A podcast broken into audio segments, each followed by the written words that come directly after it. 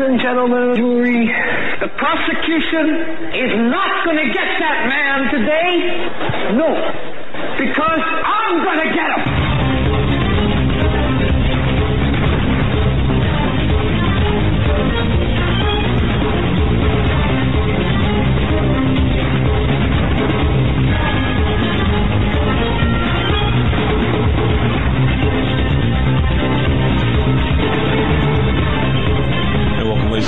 To edition of the Hagmann and Hagmann Report. We're coming to you live from our radio and television studios here in beautiful Northwest Pennsylvania, where I can get the microphone out of my face here. Uh, I want to thank each and every one of you for joining us. Thank you so much for your belief and trust in us as we walk through this minefield of current events together. This minefield of uh, of news, information. This this uh, if you've been watching the news today, of course, you know we've got the uh, the Senate Intelligence Committee hearings. We've got uh, we, we are following that. We were following the Gorsuch uh, nomination, following all of the current events. That's one thing. And uh, uh, by the time this time of night, you kind of get a little bit, a little bit weary of that, don't you? I, I- suspect you, you, you might. We've got a, a very interesting show for you planned uh, tonight. I just want to say, coming out of the gate, I just want to say thank you to Bill McIntosh of Casa Media Live, uh, Casa Media, that is. I'm sorry uh, for all of his work. And I'm going to say thank you again later during the program. But uh, Bill Bill McIntosh, Acasa, Acaso Media, O C A S O Media. Uh, thank you so much, Bill, for all of your uh, all of your work, and also John Robertson as well. Thank you so much for what you do. Um, our our guest this segment is a guy that I've been I, I really have been I've been following. I've been stalking, not really stalking. Not no, that's not really the right word, but I've been following his his uh, career. J- John Kelly. I, I don't know how many um, uh, of you know John Kelly. He is a very street smart profiler. If you watch any programs, I'm going to say Criminal Minds. That might come to mind. Well. Uh, John Kelly is the street smart profiler. He- He's a renowned criminal profiler, addiction specialist, co-star of Investigation Discovery's Dark Minds. That's a television series. Have you seen it? Uh, he came to prominence after he was the very first person to connect the word addiction and uh, to, to the phrase to the term serial killer in his 1992 paper, The Alcohol, Drug, and Serial Killer Connection. And as the first theorist to identify serial killing as an addiction, Kelly's profiling efforts were applied to the cases of the Green River Killer, the Main South Woodsman, Charles Cullen Angel of Death case, the Molly Bish uh, abduction and murder case, sadly, uh, the 2001 anthrax killer case, the Atlantic City prostitute murders in the case of the Long Island serial, killer, among others. And I mean among others. This guy's been around. He knows what he's, he's talking about. He has uh, been, well, he's widely known for his interviews with infamous serial killers Henry, Henry Lee Lucas, John Wayne Gacy, and uh, 13, the killer on the, the phone from the Dark Mind show, for those of you who watched that show. He's been on 48 Hours, CBS 48 Hours four appearances on Headline News, uh, Jane Velez Mitchell's show, and uh, he's been on the Today Show. I mean, I, his his uh, show appearances could fill a, an, a, an entire segment. I'm not going to go through them all. Uh, Mr. is the founder of Stalk Incorporated. That's an acronym for System to Apprehend Lethal Killers, and he's the executive director of Extra Care Health Services LLC.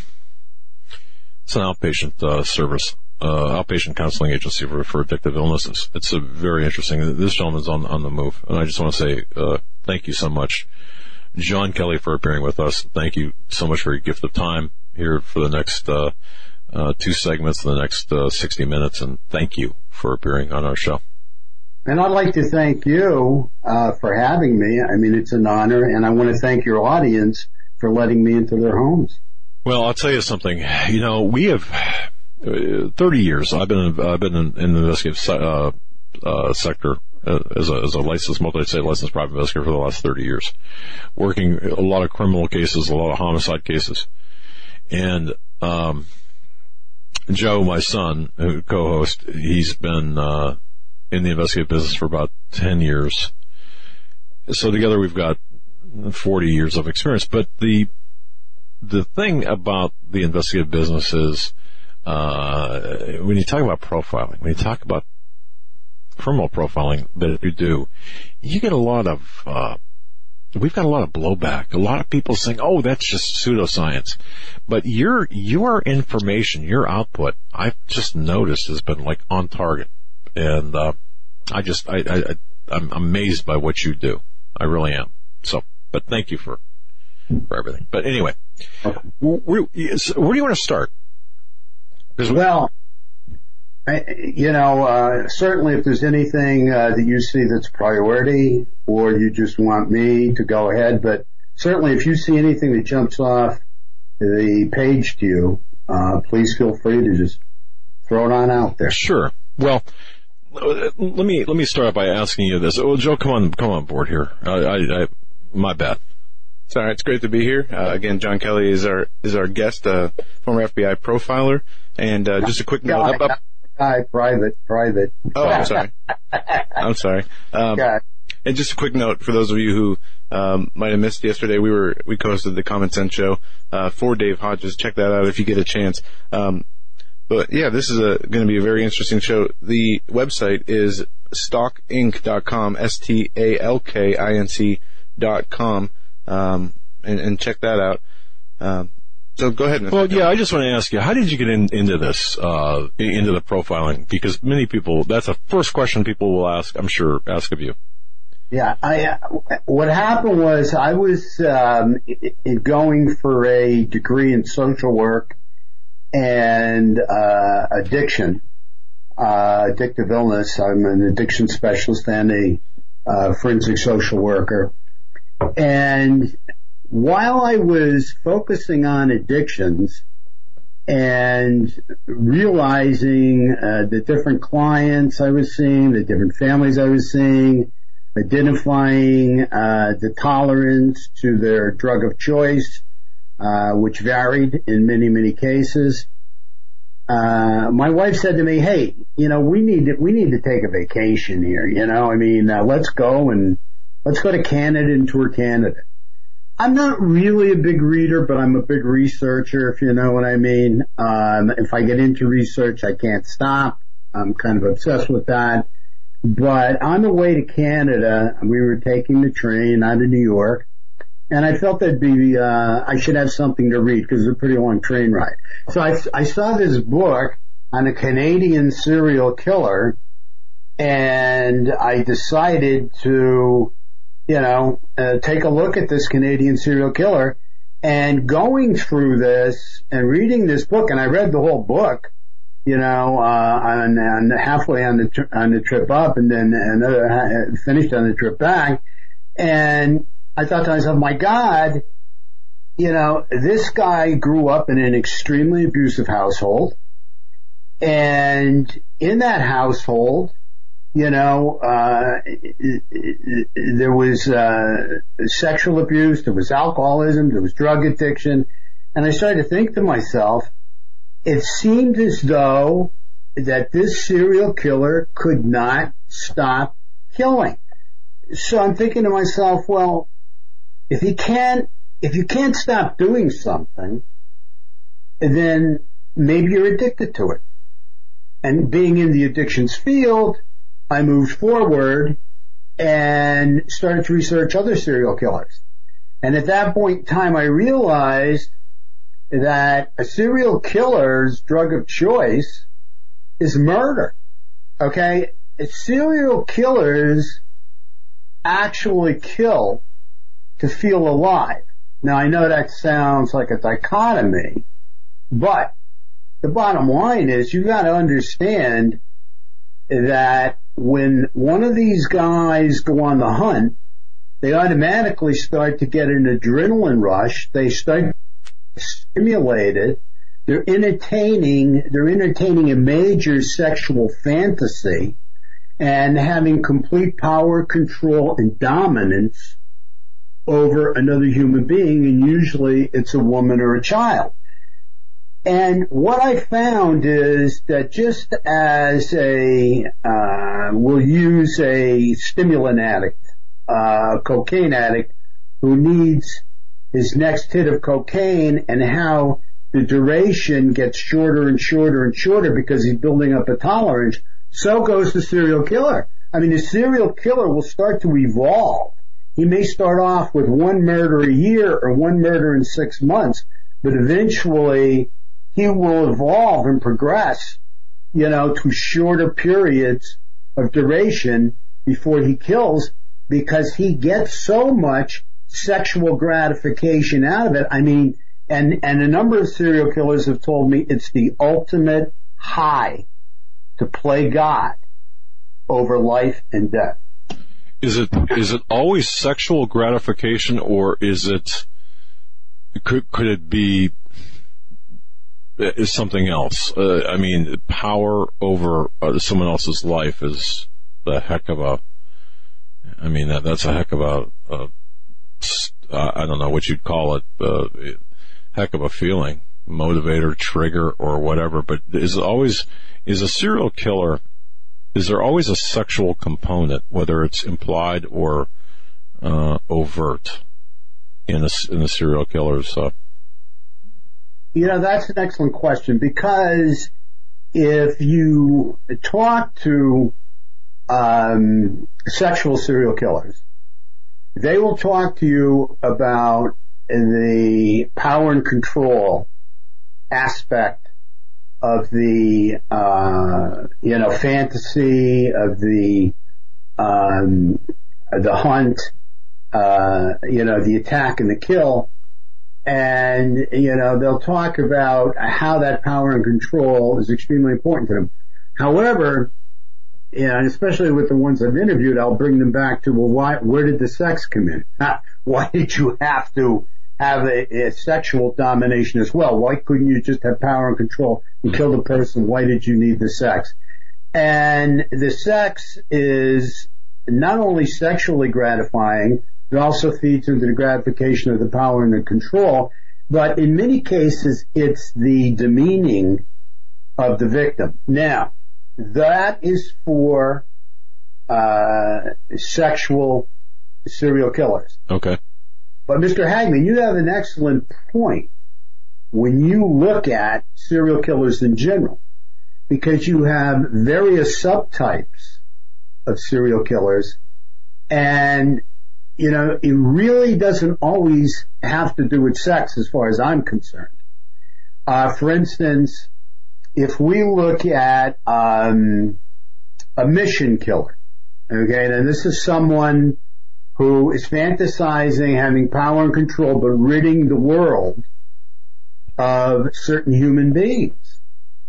And that may or may not have a sexual component to it. Now, if it's focused on prostitutes, it can have a he wants to rid the world of prostitutes can have a sexual component to it. If he's focused on uh, ridding the world of uh, homosexuals, I mean that doesn't have to have a sexual component to it.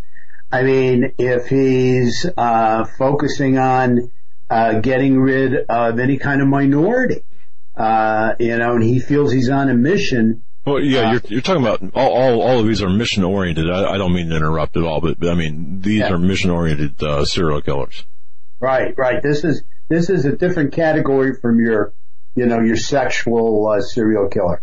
Uh, there's some theories out there that uh, even mission oriented serial killers get some kind of uh, some kind of sexual gratification from from um, you know killing that I cannot confirm. I can confirm that the sexual serial killer, uh, the sex speaks for itself. Okay. You know, it's, it's, you know, it's, it's pretty much there.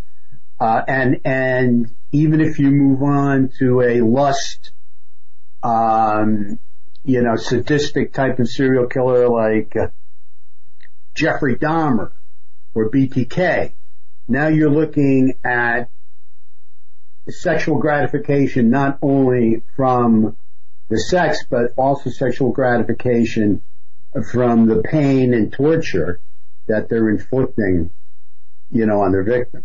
So, I mean, they're different. They're different. It's the different animal you look for, you know. Right, right. Okay. Now, uh, out of the blue here, and this is not scripted, folks. Uh, uh, so this is kind of fun. but I want to ask you, uh, on average, how many serial killers? Well, first of all, what's the def- definition of a serial killer? Number one, and number two, on average, how many serial killers are walking around in the United States on any given day? Well, first of all, um, you know, it has to be usually three victims. There has to be three victims with a cooling off period in between. So maybe say three victims over six months, um, with a month in between, uh, or two months in between, or, you know, six victims in a year, or six vic, or I'm sorry, three victims in, in a year, or three victims, uh, over two years. I mean, there has to be a certain cooling off period uh, in between, and that's how you define a serial killer: three or more. All right. When you look at um, today the um, the estimate, which has not changed, uh, it's been this way for years. It's usually there's 50 serial killers that are active throughout the country, and you know that's a lot of baloney because you also have another subtype serial killer, which is called a comfort killer, if you can believe that, an actual comfort killer. And this is a killer that kills for creature comforts. In other words, this is a serial killer that kills for money, drugs, um, tangible items. Uh, this is a person that's not interested in sexual gratification. This is a person that's interested in power, control, murder for a profit. Right? So now if you add that subculture into this mix of serial killers, you have to take into consideration all these gangs throughout the United States, all these gangbangers, all these bodies, all these shooters for turf, for drugs, for power, for control, for money. I mean, you have to take it all into consideration. How could there only possibly be 50 serial killers when, I mean, you know, you have guys out there that are gangbangers and they may not be killing uh, somebody for sex, you know, right. Uh, right. This this this doesn't have to be Silence of the Lambs, if you know what I mean, or you know, some sexual boogeyman is going to come crawling through your window.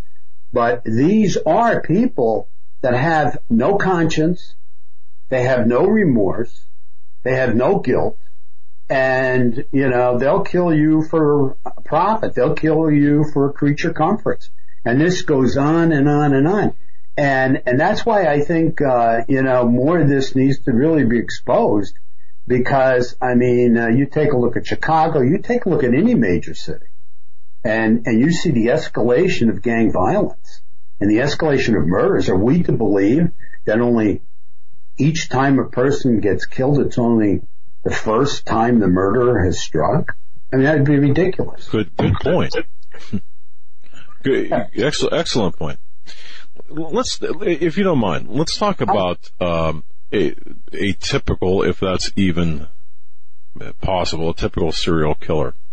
It's my understanding, based on on, on my limited forensic no, uh, knowledge, and um, I, am not sort of I'm certified in certain forensic disciplines. Certainly not anything to do with the psychological or serial killer mm, that would encompass that, but isn't uh, when you look at a serial killer, what do you specifically look at as a profiler?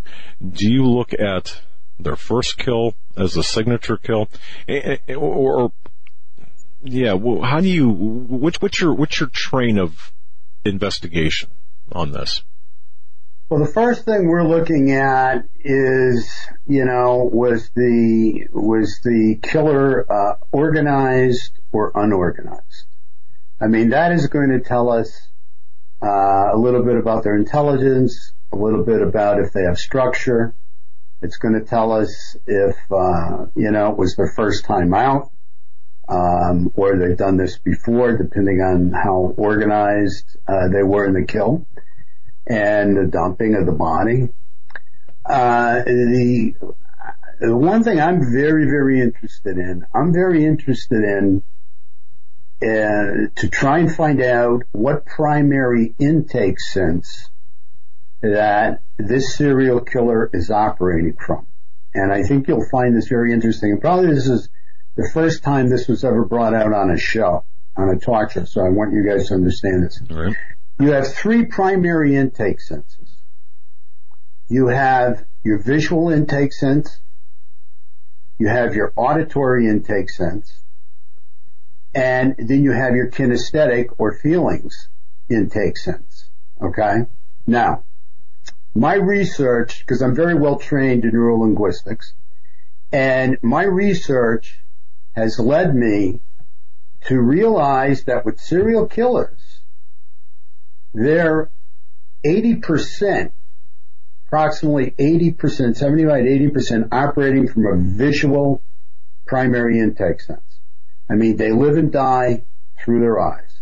I mean, seeing is believing. Seeing the fantasy. Seeing the victim, focusing on a certain type of victim. In fact, if you guys will, um, will think about it, you know, a lot of your serial killers become pretty good artists when they go into prison. They have an extremely, especially Gacy, he was a good artist. They, they, they have really a very good, uh, visual intake sense. The other 20 to 25% are auditory. They're more of a, um, uh, talking, charming kind of person that is going to lure you in pretty much by not showing you things or you know, trying to uh, uh, stalk you or focus on you, they're usually going to try to talk you into their control zone. I'll give you an example.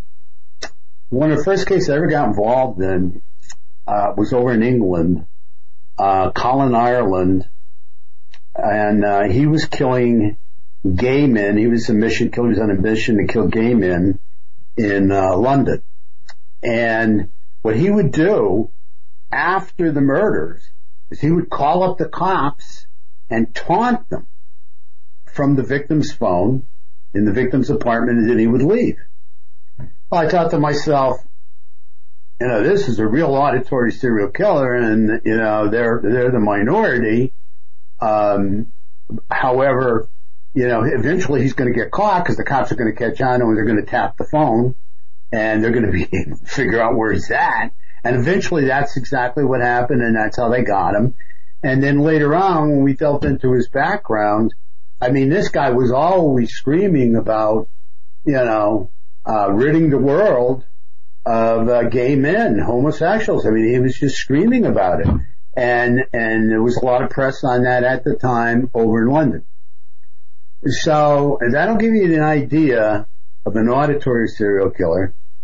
A visual serial killer, I guess one of the best I can give you would be Gary Ridgway, the Green River Killer. Oh yeah.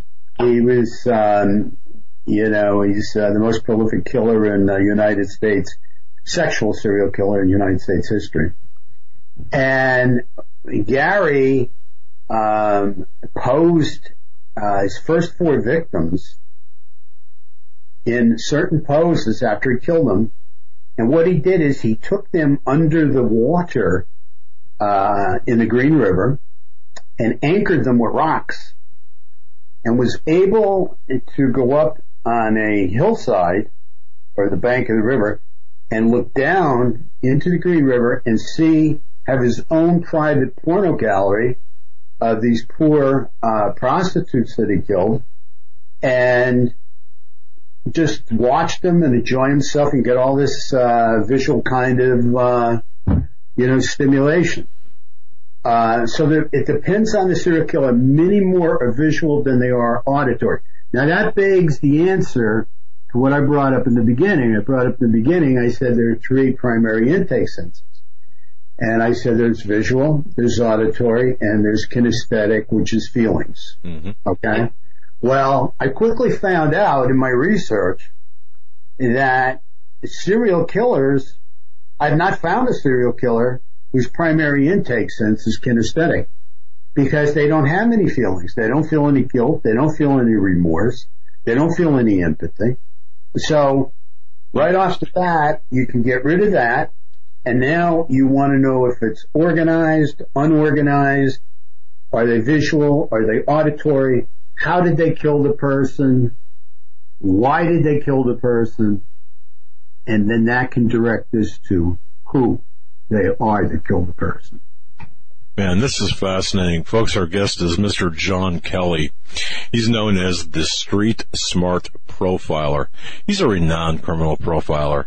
Um, he's an addiction specialist as well. And, again, the co the co-star, excuse me, of Investigation Discovery's Dark Minds television series. You've seen him perhaps if you watch ID's channel. We're up against the bottom of the hour break, Mr. Kelly. You're going to have about a three minute intermission. Um, but I want to tell people that you came to prominence after uh, being the first person to connect the word addiction to the phrase or the descriptive terminology serial killer. So there's an addiction behind that, and it's fascinating. The first um, segment here, Mr. Kelly laid that all out, um, the, the, addiction aspect of it, and then of course the. Uh, uh, the the visual stimulation, the auditory, and then the the uh, kinetic or, or the uh, the feeling side of things. Which interesting, you don't get that with the serial killer according to Mr. Kelly, and I understand that because they don't have feelings. Folks, we're right back. Uh, you're listening to the Hagmann Report. HagmannReport.com. That's our website. Uh, our guest website, Joe, is Stalk Inc., right? Yes, S-T-A-L-K-I-N-C dot com. That's Stalk Inc. Dot com. Uh, go there and check out the website. Yeah. We'll be back with John Kelly after these short messages. You're listening to this edition of the Hagmann Report. Yeah, give us three minutes. Right back viewpoint of alternative history and understanding of prophetic events will change your view of the world and the events on our horizon. Kirkus Review states, readers of end times fiction will be hard pressed to find it done more intriguingly than this. Extremely readable and fast paced. BlueInk Reviews boldly states, fans of Tim LaHaye's Left Behind series and Tom Perrotta's The Leftovers will find this thought provoking series absolutely riveting. Order your copies of T.C. Joseph's This Generation series from Amazon.com. Book 1, Precipice. Book 2, Pentecost. And Book 3, Penance. In these uncertain times, it makes sense to have a sustainable backup method to cook food and boil water. If your current plan includes using a fuel burning stove or cooking over an open fire, then there's a much better way. The Minuteman Rocket Stove is a biomass burning cooking stove that only requires small quantities of sticks and twigs for fuel. The Minuteman stove is easy to use, smokeless, portable, powerful, and sustainable. For the finest in survival cooking stoves and fire starters made right here in the USA, go to MinutemanStove.com. That's MinutemanStove.com. You may never look at your city, town, or its people the same way ever again. Stained by Blood, a murder investigation based upon a true story by private investigator Douglas J. Hagmann. Using the character Mark Stiles, Hagmann takes you on a journey behind the scenes where the homicide becomes a secondary to an underworld of satanic ritual abuse, child abduction, and even mind-controlled experimentation. A world dismissed as conspiracy by those who want to keep its secrets hidden exposing the dangers, denials, and deceptions. For five years, a brutal killer remained on the loose, free to kill again. As Mark struggles to navigate the maze of bizarre twists and untangle a web of deeply hidden secrets kept by some of the most powerful and influential people in his community and beyond. Stained by Blood. Order your copy of this engaging novel today at HagmannandHagmann.com and click on the link. Stained by Blood. Yeah.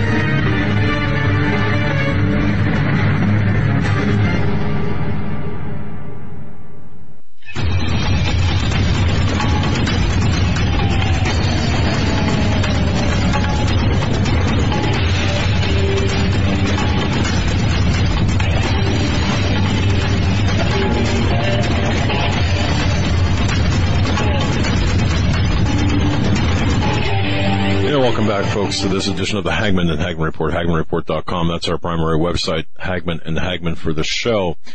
And also resurrecting HomelandSecurityUS.com. That's HomelandSecurityUS.com. Put a um, investigative report out over the weekend. Don't forget, we have reformulated the Northeast Intelligence Network, and they are out. Uh, I'm just to, just for OPSEC purposes, to let you know, they're out. Uh, they're out gathering intelligence, and let me tell you, what they're finding is is unbelievable. But if you take a look at uh, HomelandSecurityUS.com, take a look at that. The latest uh, investigative report, more to come on that. Also, personalized broadcast brought to you by ZipRecruiter, ZipRecruiter.com slash free trial, ZipRecruiter.com slash free trial. If you're looking to hire, that's the place to go. ZipRecruiter.com slash free trial. More on that later. Uh, our guest again is Mr. John Kelly. Now, he had a book out, it's about 15 years old. Uh, it, it's still, still, I gotta tell you, it's, it's a good book book. It's uh, he's the author of Warning Signs, a guidebook of uh, guidebook for parents by Regnery Publishing. But uh, Mr. Kelly, John, eh, do you have any anything updated, new, anything you want to um, promote here tonight to give you the opportunity? Well, I appreciate it very much. Um, these days, uh, what I'm promoting is Stalk, S-T-A-L-K, right. INC, Stalk Incorporated. Again, System to Apprehend Lethal Killers Incorporated. And I've been promoting that um, pretty much um, wherever I've been for like the last. Uh, I got to say the last 15 years because uh, even though uh, Warning Signs: A Guidebook for Parents is a very good book, I tried not to uh, wear two hats at the same time, and and my obligation is to the law enforcement professionals and the other members of our Stalk team. I mean, we, I am blessed. I'm truly blessed to have been uh, able to work with uh, some of the best homicide detectives in the country, to have some of the best homicide detectives on our team, retired homicide detectives. Uh, for instance, the vice president of Stalk Incorporated is Frank Adamson. Uh, Frank led led the Green River uh, serial killer case. Okay, know. you know, I know, you know Frank, yeah. right? And uh, he's our vice president. Um, you know, uh, Timmy Braun, who arrested uh, Charles Cullen in New Jersey. I mean, Timmy is uh, on our team. Um, then we have other uh, psychologists. We have other specialists. Um, you know, we have uh, different uh, law enforcement liaisons. Uh, and, you know, I, I'm just honored that the team has been able to do the work they've done to teach me. Uh, you know, there's nothing you, you, you know, you can talk profiler all you want, but there's nothing beats physical evidence, as you know, Doug. Sure. Uh, bottom line, and to be able to work with, um, you know, the pros, the best of the best that that believed in me, and allowed me to recruit them uh, to come to work for Stalk. When in the beginning there was no money at all. I mean, these are dedicated. yeah, I know the feeling. Well, let, let, me ask you because we, we got a lot of law enforcement personnel listening to this broadcast, who listen to this broadcast. Stalk Inc. is available for consultations across the United States, across the world, right? I mean, you, or or no? Yeah, dark across the world. Dark uh, Minds uh, for three seasons ran in 22 different countries. So hmm. we work. We we're, we're, we're available. We're around, and uh, certainly we're available for consultation. Uh, and we also do charity work. We work for, uh, you know, various families that might be the victim of a serial um, you know, and, um, you know, this, this is our calling. This is what we do. Yeah, it sounds like you've got a wonderful team, knowing just the names you mentioned, luminaries, um, in the business. Uh, John, again, none of this is scripted and it's deliberate because, uh, it's better fresh. Let me ask you a question. Yeah. You've got on your website the anthrax killer case. You got that. There's two, there's two things, if you don't mind, I'd like to ask you, we'd like to ask you, Joe and I were meeting before the show.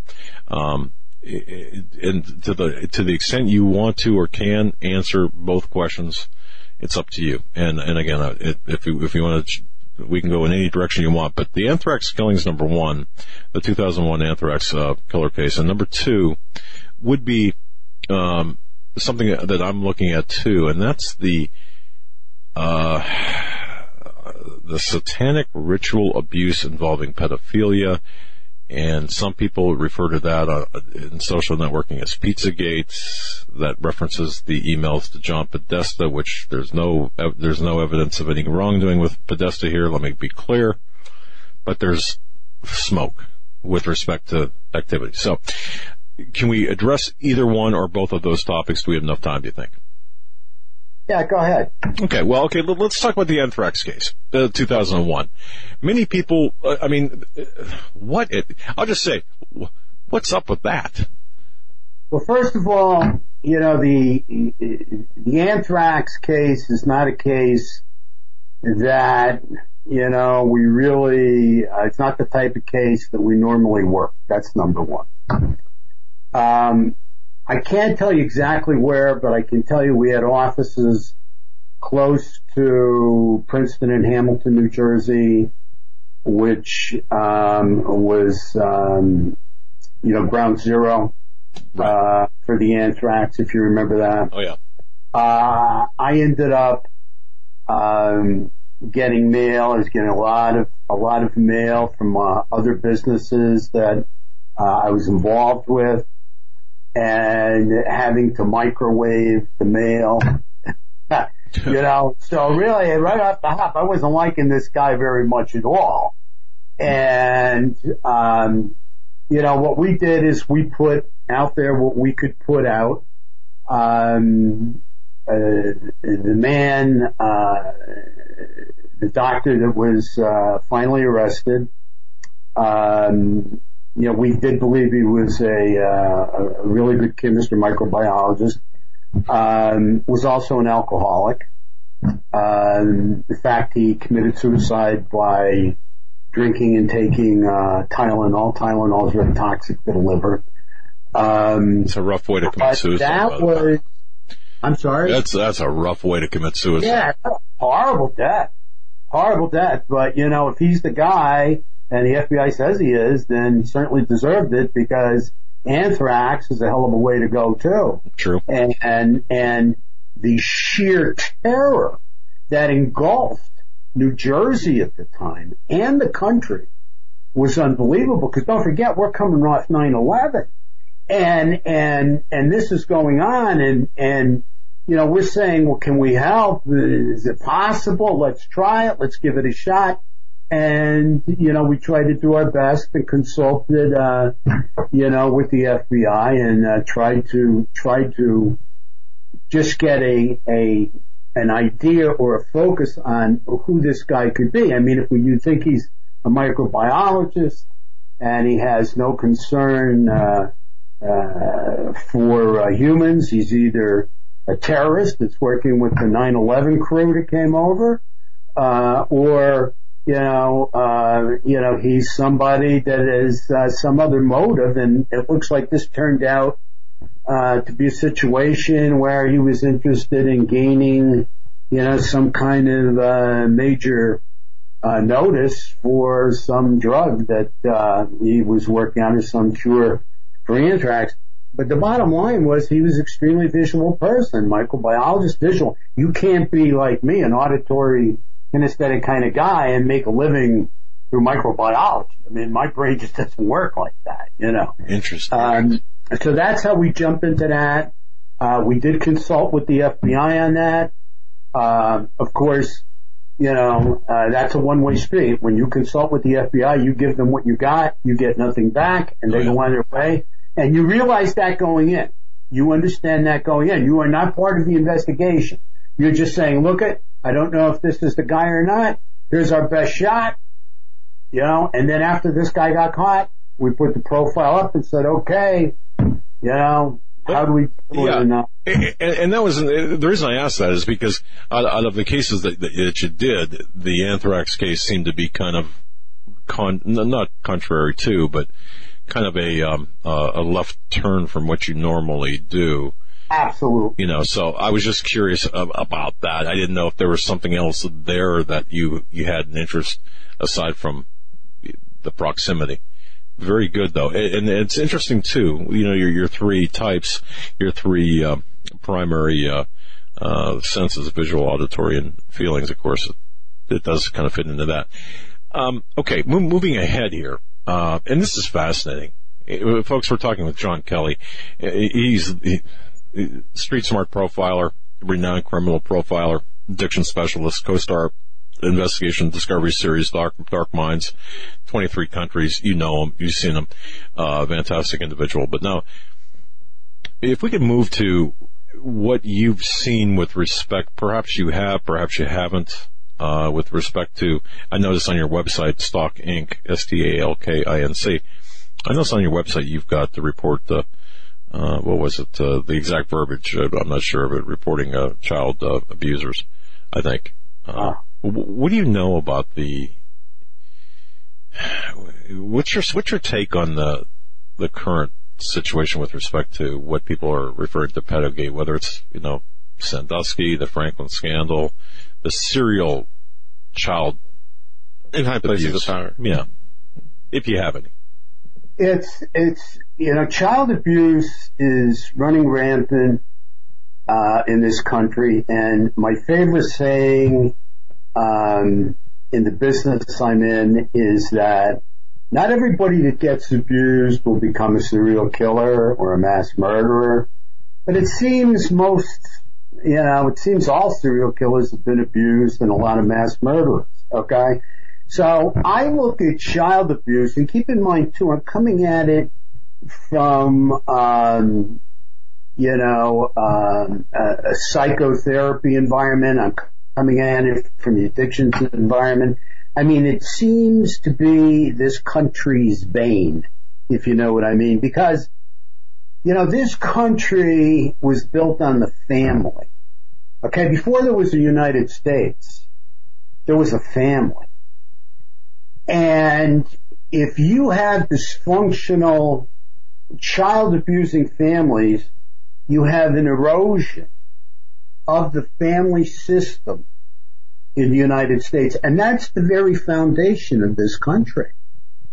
So the more child abuse you have, the more angry kids you're going to have, the more drug addicts you're going to have, the more alcoholics you're going to have, uh, the more people suffering from post-traumatic stress you're going to have, which is an anxiety disorder, which a lot of people really don't understand. You don't have to go to war to get post-traumatic stress. You can get post-traumatic stress in a house.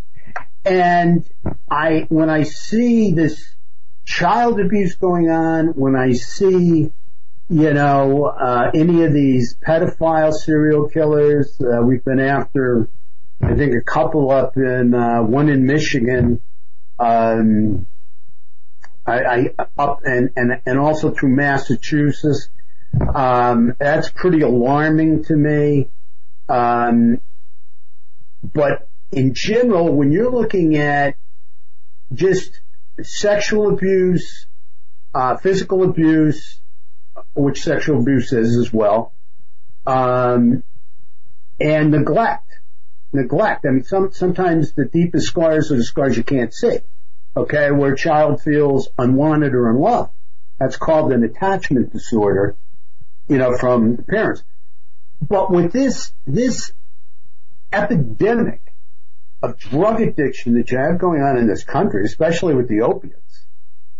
I mean, and all these other drugs. How in the name of God can you be a good parent? How can you be so under the influence and not be abusive to your child? wow. you know, so, true. You know, so if, if you have, you know, these kids running in these gangs, you know, they're, oh, well, he's joining a gang. And, and lots of times in their minds, they're joining a family. This is the family they never had. Okay? So they'll live and die for the gang because it's the only family they know. And, uh, they get, uh, desensitized to the violence. And, uh, that's why I, I said earlier on that you have more, um, you know, more serial killers uh, out there than uh, stated uh, through various, uh, you know, um, uh, departments of justice or FBI or whatever, because it doesn't have to be a sexual serial killer to be a serial killer. I mean, uh, you know, some of these gang bangers uh, certainly fall in line of a serial killer. I mean, mm-hmm. if you wanted to look at it in another way, you could look at a hitman for the mafia or for the Mexican cartels or whatever. Here's a guy that's a serial killer who's a creature comfort serial killer. He's killing for creature comforts money. Right. He's getting money for his hits. Um, he's completely desensitized to it. He doesn't care. Um, he's willing to go out and kill you for money. And, uh, you know, this is just, uh, you know, another aspect of it that these gangbangers, a lot of them are just like hitmen, uh, in, in a lot of respects. Interesting. Okay. Interesting. Uh, John, I got a, a question for you. Um, in your capacity as an investigator, how much, have you ever run across the, what's the role of, uh, satanic ritual ab- abuse or Satanism, uh, along with, with serial killing? You know, uh, I'll tell you, we have not worked many um, satanic uh, killings. Um, I personally believe when I'm in front of a serial killer that I'm in front of a soulless person. I don't know if either one of you uh, ever sat and interviewed a serial killer once they've been caught and been in prison or anybody you know. But you know, um, the first serial killer I interviewed was Henry Lee Lucas. I'll never forget it. Wow. In uh, Death Row, Huntsville, Texas. Mm-hmm. And Henry was uh, was really abused as a child, and he was he was an auditory kind of guy. Who, Henry wanted to talk. Most of these guys are not. They're visual. They're not. They don't want to talk, but some will especially if there's something in it for him. But with Henry, he wanted to talk, and he knew uh, that I was focused, um, you know, coming from an, uh, an addiction illness discipline, uh, being an addiction specialist, and he grew up in an extremely alcoholic family uh, to a very pr- promiscuous mother. But I remember walk sitting down and looking at him through this plastic glass window and starting to have a conversation with him and feeling something was on. Like I had never experienced this before. Why? What was going on here? What's, what's different about this? And what was different was, I mean, this guy was like talking to a robot. I mean, yes, there was a human being in front of me. Yes, this human being was making conversation with me, but Satan is alive and well, I believe, in serial killers.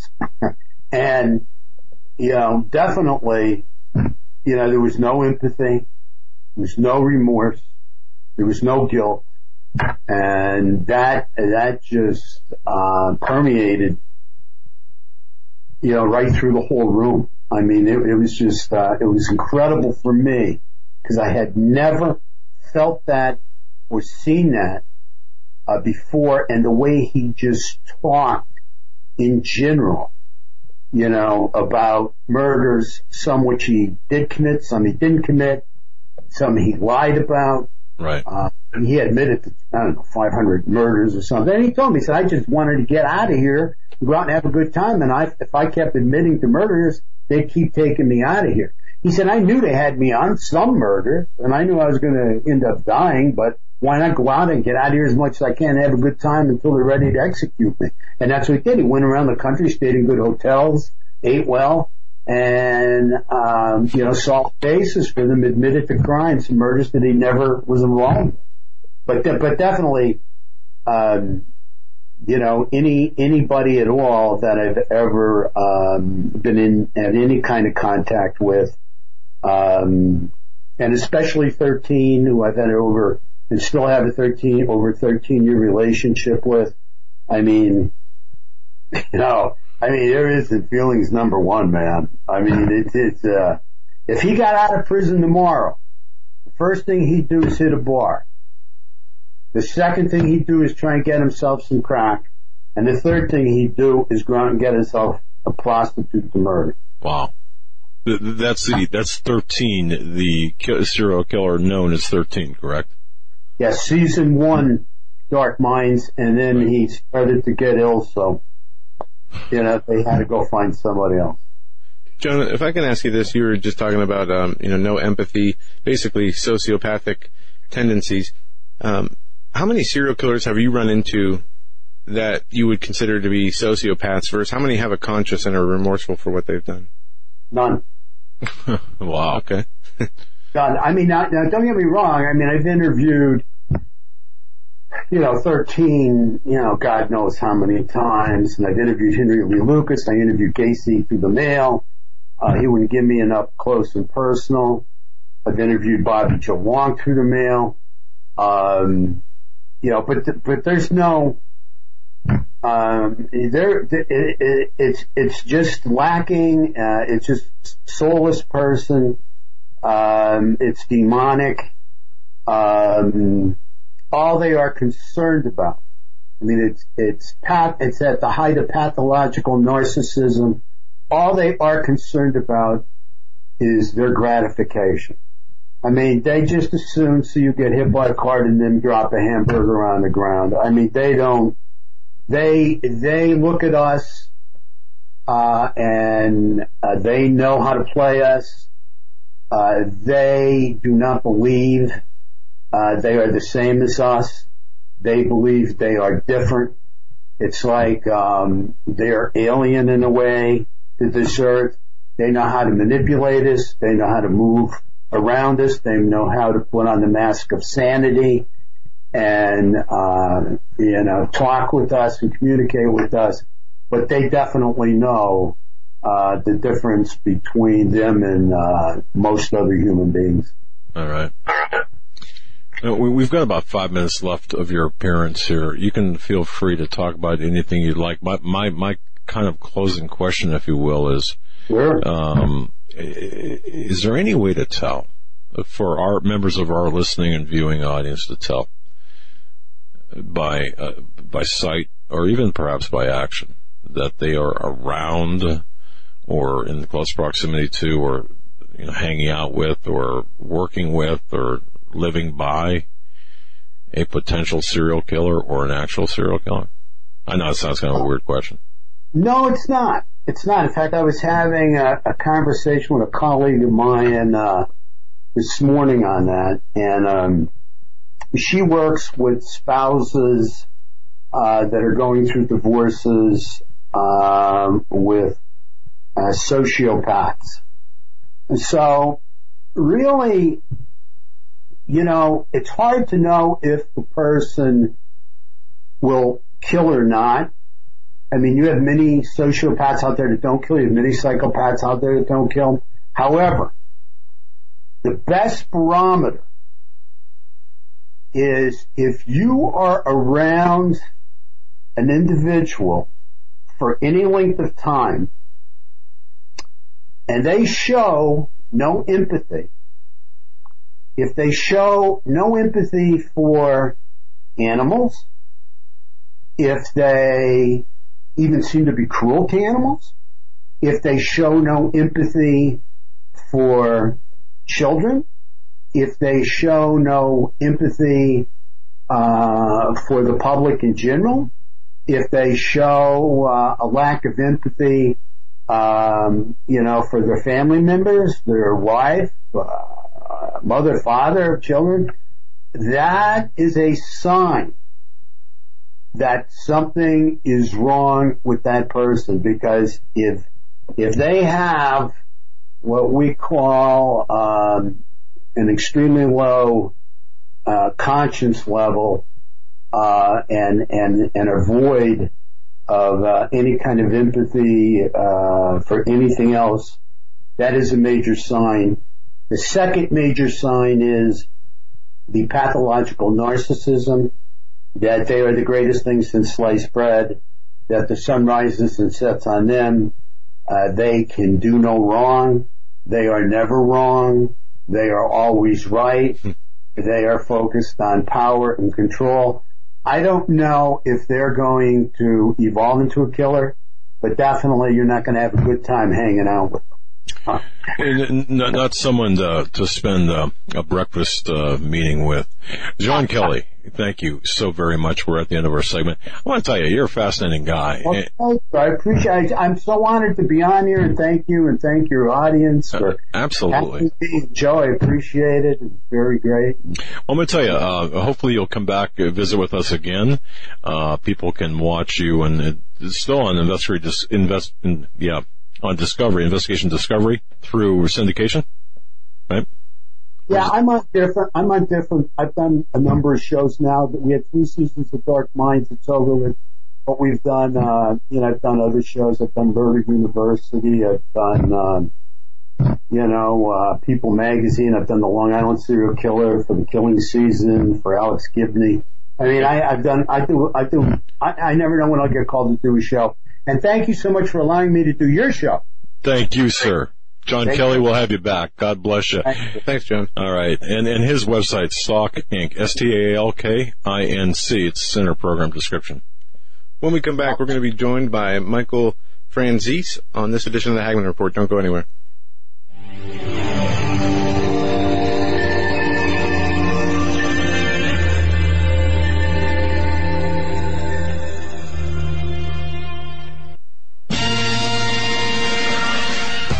Greennovative. Go to HagmannReport.com, Click on the link to Greennovative. What Greennovative is, it's a small company in Florida. They created something called the GMAG Power Cell. It produces electricity by adding salt water to this unit that recharges rechargeable batteries. It's the coolest thing you'll ever see in your life. It's really neat. Really a, a super device. All right. You need just two teaspoons of ordinary table salt, a little water, but a bing, you're charging your rechargeable batteries. Super G-Mag chargeable is affordable, it's lightweight, weighs about 8 ounces, it's durable, it's EMP proof, and it's environmentally friendly, yeah, that it is. It'll provide safe and convenient power for recharging uh, six AA batteries off the grid when other power sources aren't available anywhere, anytime, in any weather, day or night. Go to greennovative.com. That's greennovative.com. Perhaps you're a business out there, a small business. Would you like to extend the reach of your business? I bet you would. Would you like to, to have the same opportunities as companies such as Omaha Steaks, Pro Flowers, and Casper Mattress, some of the bigger companies out there? Would you like to have that same power? Advertise on our program. Go to at Hagmann.com or send an email to opportunities at at Hagmann.com. If you go to HagmannReport.com and at Hagmann.com, there's a link where you can, you can, you can, it's a big red box. You'll see it. You'll see it. Click on that link and go ahead and read the benefits what we have created for you. I think it's I think it's a fabulous opportunity.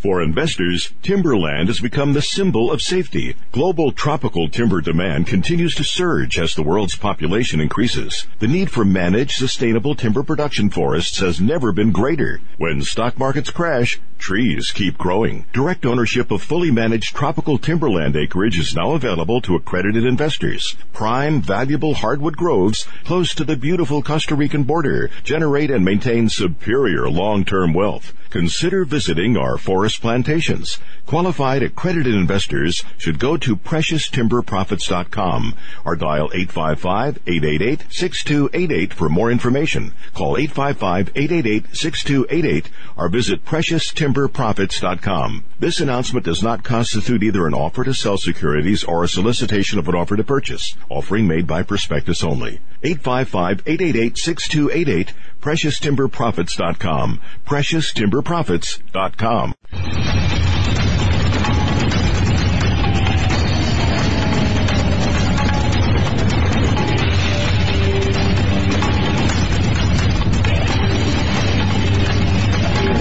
And welcome back, ladies and gentlemen, to this edition of the Hagmann Hagmann Report. You might be wondering, uh, uh, what are we listening to? Why? Why, for example, we did a segment with uh, John Kelly, a criminal profiler. I think you're going to, and with the, with respect to um, serial killers, and I think what we're seeing in today's society, the reason we're bringing on experts like this, and even our guest, which who's scheduled for to be with us momentarily, you know what we what we're seeing with the people in power today. I believe this this is an inside look at the temple, and it's it's something to really consider. Um, and I want to thank everyone for joining us right here on the Hagmann and Hagmann Report. HagmannReport.com, that's our website. HomelandSecurityUS.com. That coming up here moment uh, or very soon.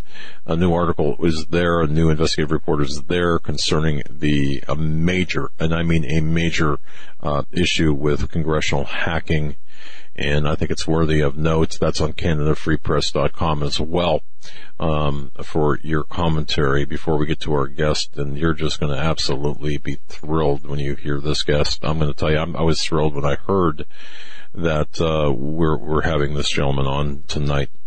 Uh, I just want to give a shout out to Akasa Media, and let me ask you if you if you if you are listening to this, you're a ministry, you've got a church, we'll say you've got, uh, or, or you're in charge of putting together events. If you need a fascinating speaker for your next conference or dinner, banquet, or church event, folks, check out Acaso Media for speakers like, well, like the, like a, a, a Secret Service agent, JFK, under JFK, Abe Bolden, uh, Charlie Brandt, who we had on last week, the man who cracked the Jim, Jimmy Hoffa case.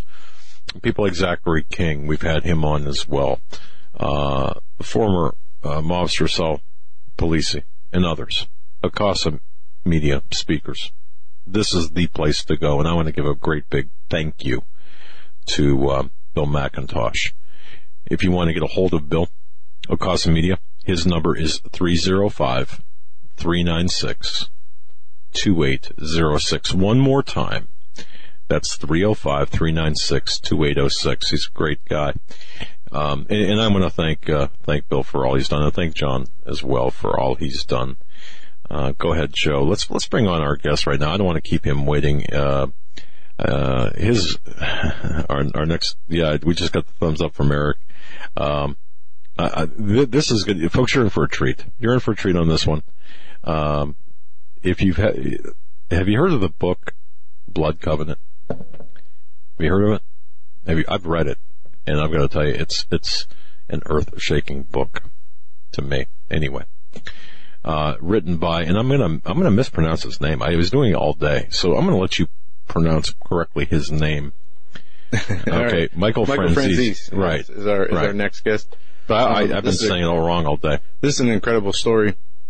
Um, and I don't know how many people out there like me uh, who follow, uh, who are interested in, in, the history of, of the mob and, and are into you know the movies that they make about it and, and the real live uh, history that goes into it and the books that are written about it. But this is something I've been interested in for a long time, and this is a, a real very, this is a very interesting story.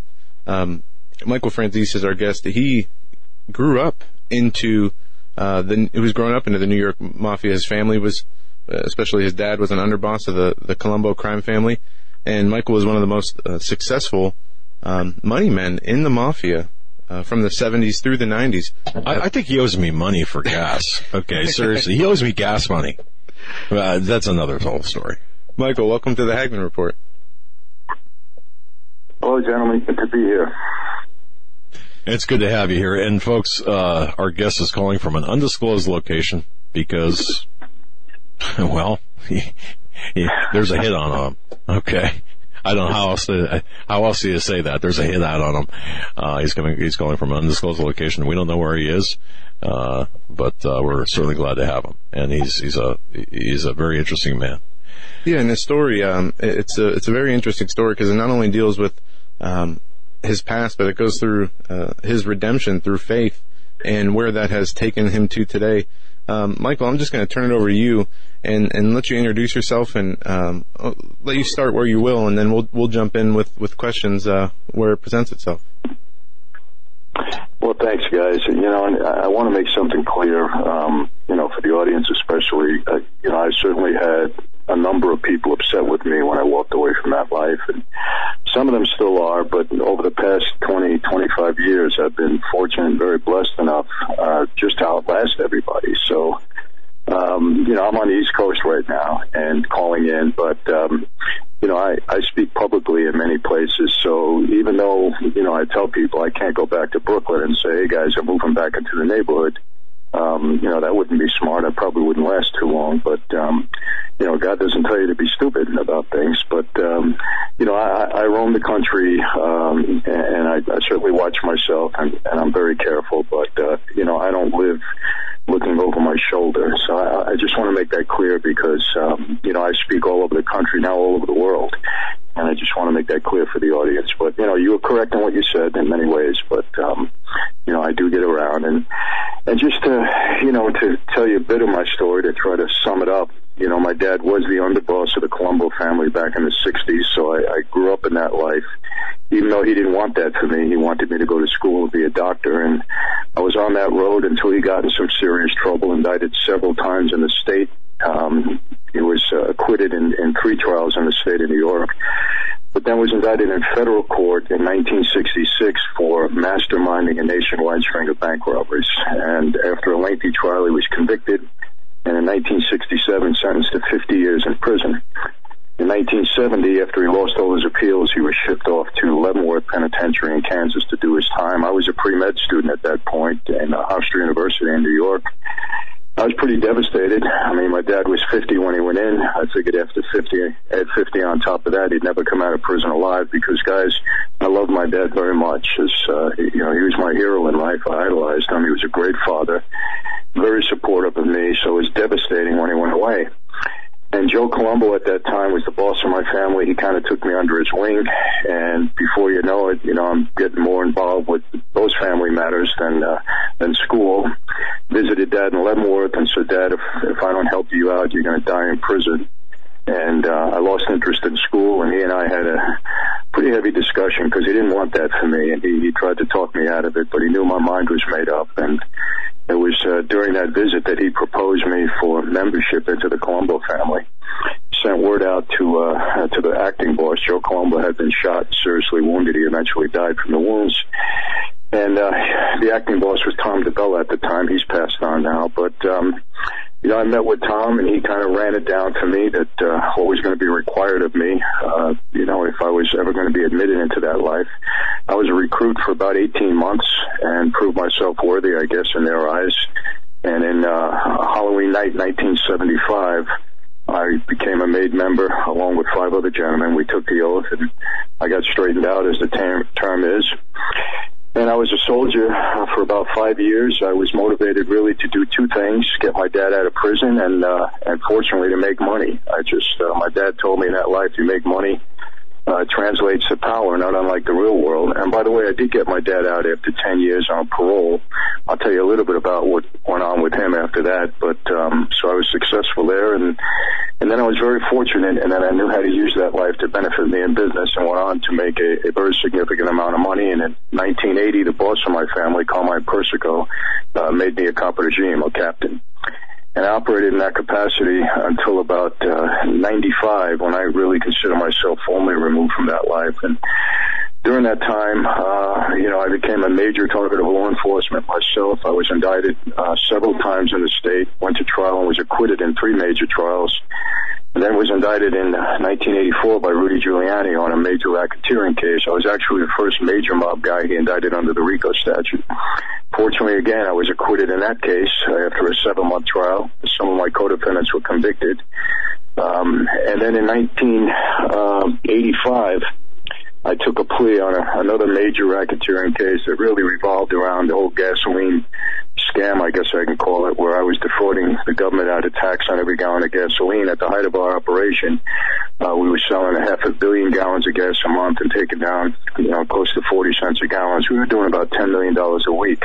I ran that operation for seven years. I had the, uh, the Russian mob guys from Brighton Beach involved with me and it was uh, very successful for a number of years. So, you know, that kind of brings it up to 85. When I took that plea, I got a, a 10 year prison sentence I ended up uh, uh, paying the government. I had a $15 million restitution, 5 million in forfeitures on top of that. During that time, I had a jet plane and a helicopter and a number of homes and boats and all of that. And I surrendered all of that to the government as part of my plea agreement and went off to do my time. And um, I don't know how far you want me to go, but well, no, uh, you know we could talk about Keep what happened after that. Well, you know, well, it's amazing because I just want to say, um, just from your book, uh, Blood Covenant from the first edition, uh, I just want a couple of quotes, and, and because this is uh, t- kind of timely to the time you referenced there. Um, Edward uh, McDonald, former attorney in charge, organized crime strike force, Eastern District in New York. I wouldn't want to be in Michael Franzese's shoes. I don't think his life expectancy is very substantial. Um, Bernie Welsh, retired FBI uh, he will get whacked. Um, I say all that just to say this: God has p- plans for people, regardless of where they've been. So I just so yeah, continue on. This is fascinating. Well, you know that was I don't want to say particularly he had plans in my case because I'm not singling myself out as being anybody special. I just I just have been extremely blessed. And um, what happened to me is in, in 1984, I met a young girl on a movie that I was producing. Among many things I was doing, I had a uh, production company. I was producing a movie in South Florida. It was a dance movie. And uh, she was one of the dancers that uh, were brought in from uh, California to dance in the film. She was 20 years old at the time. I met her on the set. Uh, she was a young Christian girl, and I fell very much in love with her. She's now my wife of 32 years. And it was through her and her mom, who was a very devout Christian. I love that woman, um, who I believe prayed me to where I am. She was a prayer warrior. Uh, but these two women kind of got into my head and, and, uh, you know, kind of turned me around in a way. I took the plea because of her, because I fell in love with her, and I said, if I'm going to be with this woman, my life was a direct contradiction to everything that, that her and her mom believed, and I had to make some changes. So my plan you know, really initially was just to take that plea. I had leverage because I had beaten the government. They really wanted a conviction on me. So, believe it or not, the 10 year sentence at that time was uh, a blessing because guys were getting 50 and 100 and life. And to get away with 10 years at that time was, was totally a blessing. And I, I didn't care too much about the forfeitures and all of that. Uh, I just wanted to settle out and try to have a life with this girl out in California. But, you know, and initially, um, you know, I didn't, I wasn't accepting her faith, uh, but I respected her faith, and I just knew that, you know, she couldn't be accepting of my lifestyle. And you know, the amazing thing I always tell people is that, um, you know, when I met her, I was kind of at the top of my game in that life. You know, I'm going to be the, they were promoting me to be the boss or the underboss. I was making more money than, you know, I could have imagined at that point in time. I beat all of these cases. I'm my father's son.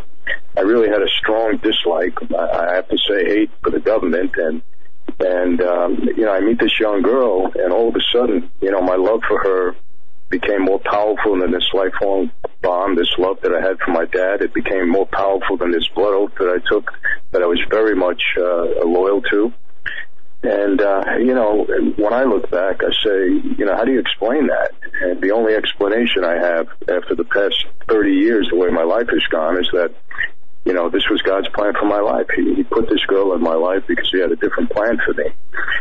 And, um, you know, so I go into prison and, uh, you know, I'll be honest with you too. I was playing a little game with the government, letting them think that, you know, I'm a good guy and, you know, try to cooperate a little bit, but I would never, never go the distance. I was kind of had one foot in, one foot out. And, uh, I, I kept that up for a while because after it became public that I was walking away, you know, everybody was upset with me. Boss of my family puts a hit on me. My father goes along with it. Uh, I had a lot of trouble in prison. They kept me locked down. They kept moving me around for different places, you know, as they kept telling me their informants are telling them that I'm a dead man. They were pressuring me to cooperate. Um, I got out on parole for 13 months, guys. It was the worst 13 months of my life. Uh, trying to get my life in order, guys coming after me. I couldn't put a house in my name, no utilities. My wife and I had to move around. They're really intent on, on, on coming after me at that point. The government still pressuring me to go into the program. I didn't want to do that. I kept refusing it. And finally, after 13 months, I think the government had enough of me because they tried to get me to testify in a case that was uh, a very dear friend of mine. He was the boss of the Lucchese family, and I just refused. I said, I'm not doing it. I'm not putting people in jail. And uh, within two weeks of that, I was violated. And um, when they violated me, uh, they uh, said they were going to indict me on another racketeering case. They gave me the maximum parole violation. They uh, they, you know, took my bank accounts, my car. They just really stripped me of everything. I thought I was going to lose my wife at that point because she had a breakdown. And I go back into prison, and um, the uh, racketeering case, you know, praise God, uh, they couldn't indict me for whatever reason. It fell apart, but they gave me four years on the parole violation, which was the maximum at the time. And out of the four years, I spent uh, three years uh, in the hole six by eight cell, uh, just me and God, 24/7. And it was during that time, guys, that uh, you know I read my Bible inside out and upside down. Uh, you know, I, I always tell people it's one of my notes on my prison Bible than there is scripture. I had my wife send me several hundred books on every faith because I was really into seeing if this was real, and I wanted to study other faiths, and I did. I had nothing but time on my hands, and, uh, you know, for me, um, I came out of there believing that the Bible was God's Word and that Jesus was my Savior. And, you know, I had three years to really do the work and the research. I can only, uh, it, it's hard to explain, you know, the feeling you get when you're locked up alone like that. And, um, I saw a lot of guys not do well in that situation. And I know that, you know, if I didn't have, you know, faith and, and God wasn't with me during that time, I don't think I would have came out of there the way I did. And you know, from that point, I never ever intended in being in the ministry. Never intended being a speaker. Never intended writing books or doing all these uh, shows that they're doing with me. But you know, God had a plan. He navigated a course for me, and and the way it came about. Um, I was resistant to it, you know, in the beginning because I said, you know, this ministry, Michael Franzese, it doesn't make sense. It just didn't work for me. But God just kept putting me in that direction, and fortunately, at one point, I became obedient. I've seen that this was working, and you know, the rest, as they say, is history. And it's been 20 years now. I've been speaking certainly all over this country, um, all over the world now. I mean, I'll be in in uh, the United Kingdom next week. Uh, actually, this week. I'm sorry for a, a 12 city tour and doing a number of churches and prisons, and I have a great ministry for our young people. I speak with a lot of gangbangers. Uh, really have a heart for them. Uh, I do a lot of prison ministry. Can't forget those guys in there because I know that God is a fertile uh, prison is a fertile ground for God to do His work. So try to make sure that you know we get the Lord into their hearts, and I just give my testimony all over the world, and, and God has, has given me that uh, privilege. Um, it's uh, totally an evangelistic ministry, and it just really worked out. And you know, I don't know what else to say, guys. I kind of sum it up, uh, but uh, you know, it's, well, it's been know, a blessed ride. It, to, to, me, you had to go through a whole lot. Um, I mean, you're a talented guy, obviously. You've got you've got more talent than than most people, and and and I say that honorably, um, even though you used it perhaps to, to further an illegal enterprise or enterprises.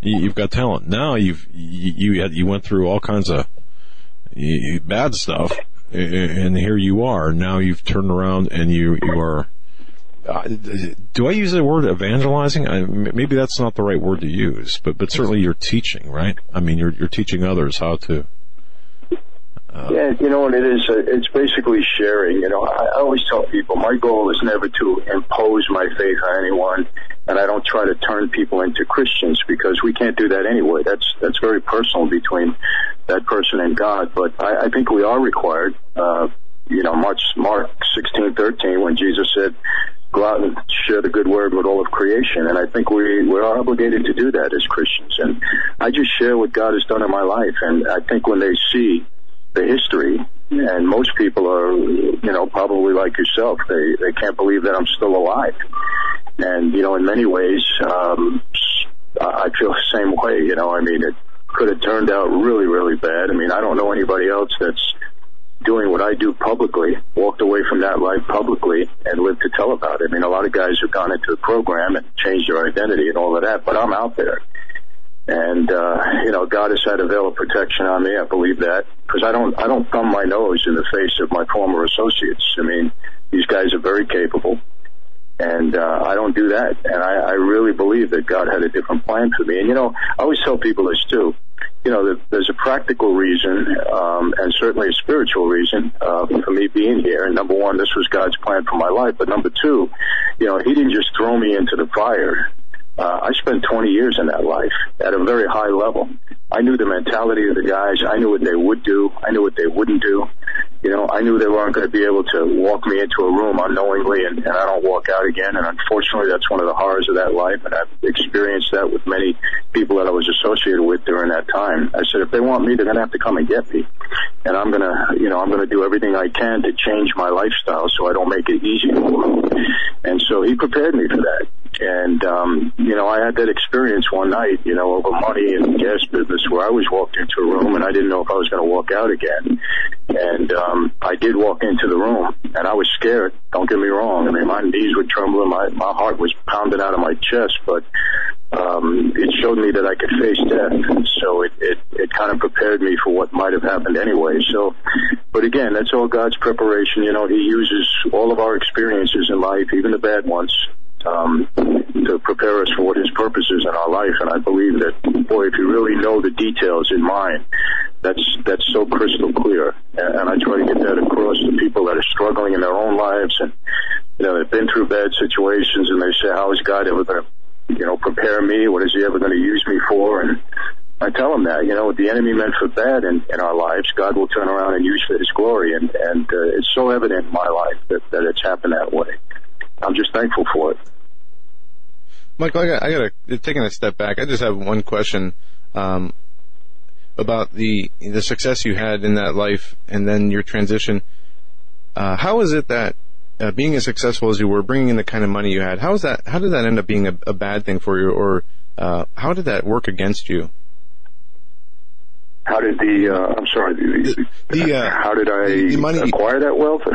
No, no, the money that you were bringing in, the money that you did acquire, um, how, and I was, I watched a documentary uh, earlier today that you were on, and you talked about how, um, the amount of money you were bringing in posed a, a problem for you in, in your life. Um, well, before, you know what happens. You know that life is kind of double-edged sword. You know when you when you really start to earn and you start to get some status and people get to know you and you know and they talk about you and the media starts to hype you you know, people at the top start to get nervous, and unfortunately, you know, there is a lot of jealousy in that life, a lot of envy, and and um, you know, people think maybe you have ideas, you want to be the boss, or uh, you know. And I had a story written about me in Newsday, a Long Island newspaper, that you know I was becoming so powerful, I was going to break away and start my own family. No truth to it at all, but you know, it's out there, and people think about those things. So you know, it, it was a problem for me in that regard. Plus, I had everybody, you know, in that life wanted to be part of that business. And I had told my boss at the time, I said, look, if you start to open the door here for everybody, we're going to blow this. If It's my deal. I'm going to take care of you really well. I said, you're going to become wealthy over this, but we have to keep it within our own family. We can't let outside people get in. And so that was a problem. So, you know, there's always the, the other side of this. And, um, you know, at one point in time, guys, I mean, the operation was becoming so big, I knew I had to take a fall. But, you know, I always thought of it this way. It's a crazy way of thinking, but I said, you know, if I stop this now, somebody else is going to pick it up, and this money belongs to me, and why should I give it away? And you get as much trouble for a billion dollars as you do for a million, so I may as well keep going. And that was the mentality at that time. And, you know, it was only a matter of time. It, it, the operation got too big.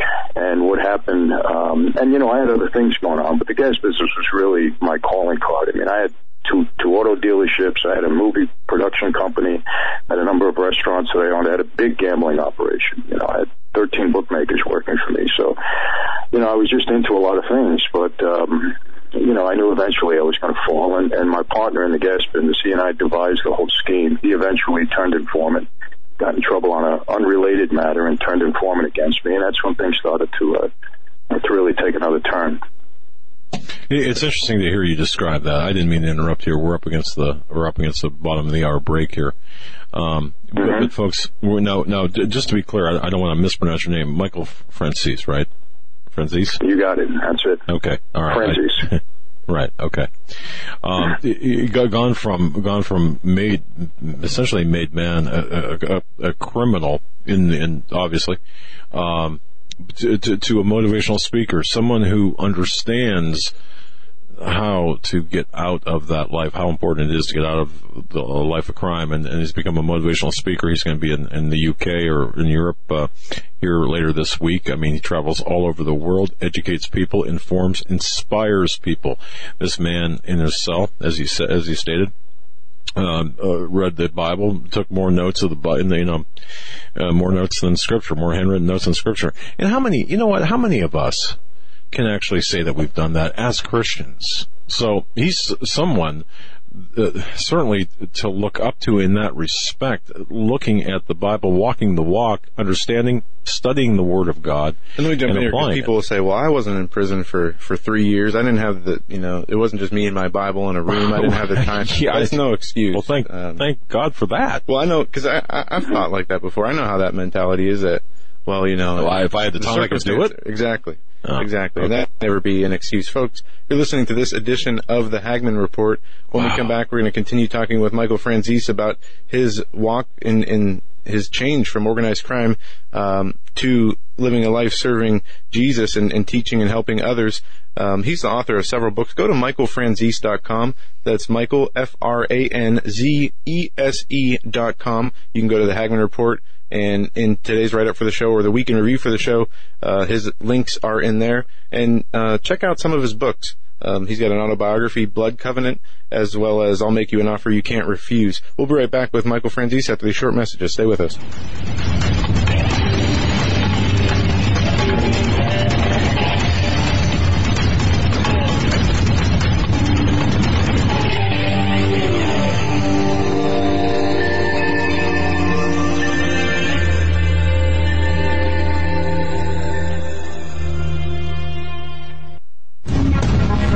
Visit HagmannReport.com for the news and articles that matter most. Stay tuned. We will be right back. Shall be great tribulation, such as was not since the beginning of the world to this time, no, nor ever shall be folks, I'm going to direct your attention to masterpreps.com. Masterpreps.com. Wow. Uh, masterpreps.com, uh, the sponsor of our show, masterpreps.com. That's masterpreps.com. Take a visit there. High quality items, made in America items. I mean, anything, everything you could possibly want from uh, cooking uh, utensils, uh, cooking frying pans. To, I mean, it is, it'll blow you away. Absolutely. Eric said. It's insane. I mean, wow. Look at the products. Folks, visit masterpreps.com. Again, welcome to the Hagmann and Hagmann Report family. Masterpreps.com. I mean, wow, it's insane. Masterpreps.com. Are you ready for what comes next?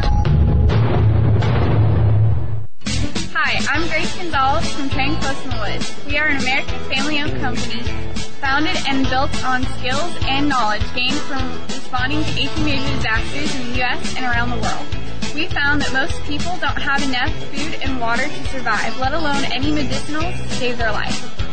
We're offering 25% off our must-have American Heritage Remedies kit. It contains 12 homeopathic remedies, a booklet that goes over everything in your kit, and our brand new book, Major Disasters Lessons Learned. Just enter coupon code HAGMAN. In life or a disaster, you must be able to take care of yourself.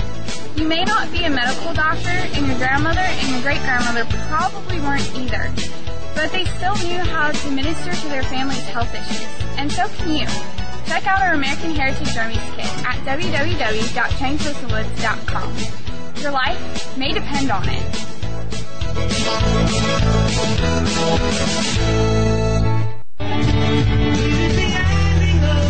Hello, everyone. This is Joe Charles, the guy whose voice is heard announcing for the Hagmann and Hagmann Report right here on YouTube and across the Global Star Radio Network.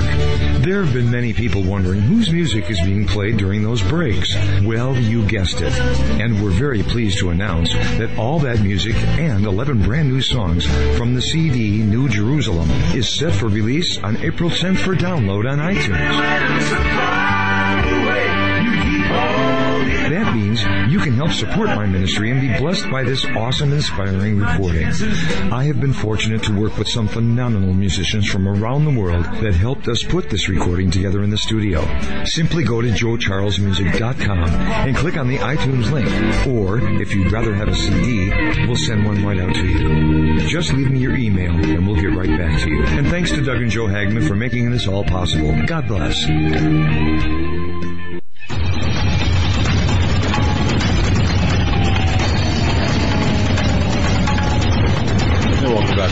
Gentlemen, to this edition of the Hagmann and Hagmann Report. We are so blessed and so lucky to have with us uh, Michael Franzese. He's a he's an author. He's a he's got a he's got a personal story that will just leave you stunned, as it's uh, reflected in his autobiography, Blood Covenant.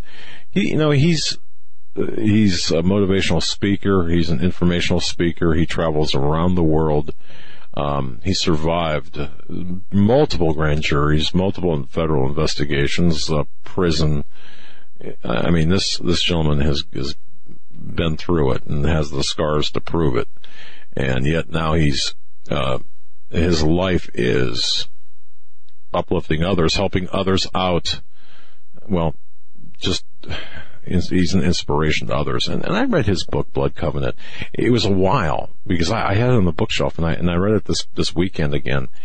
And it was like reading it for the first time. It was just an amazing story.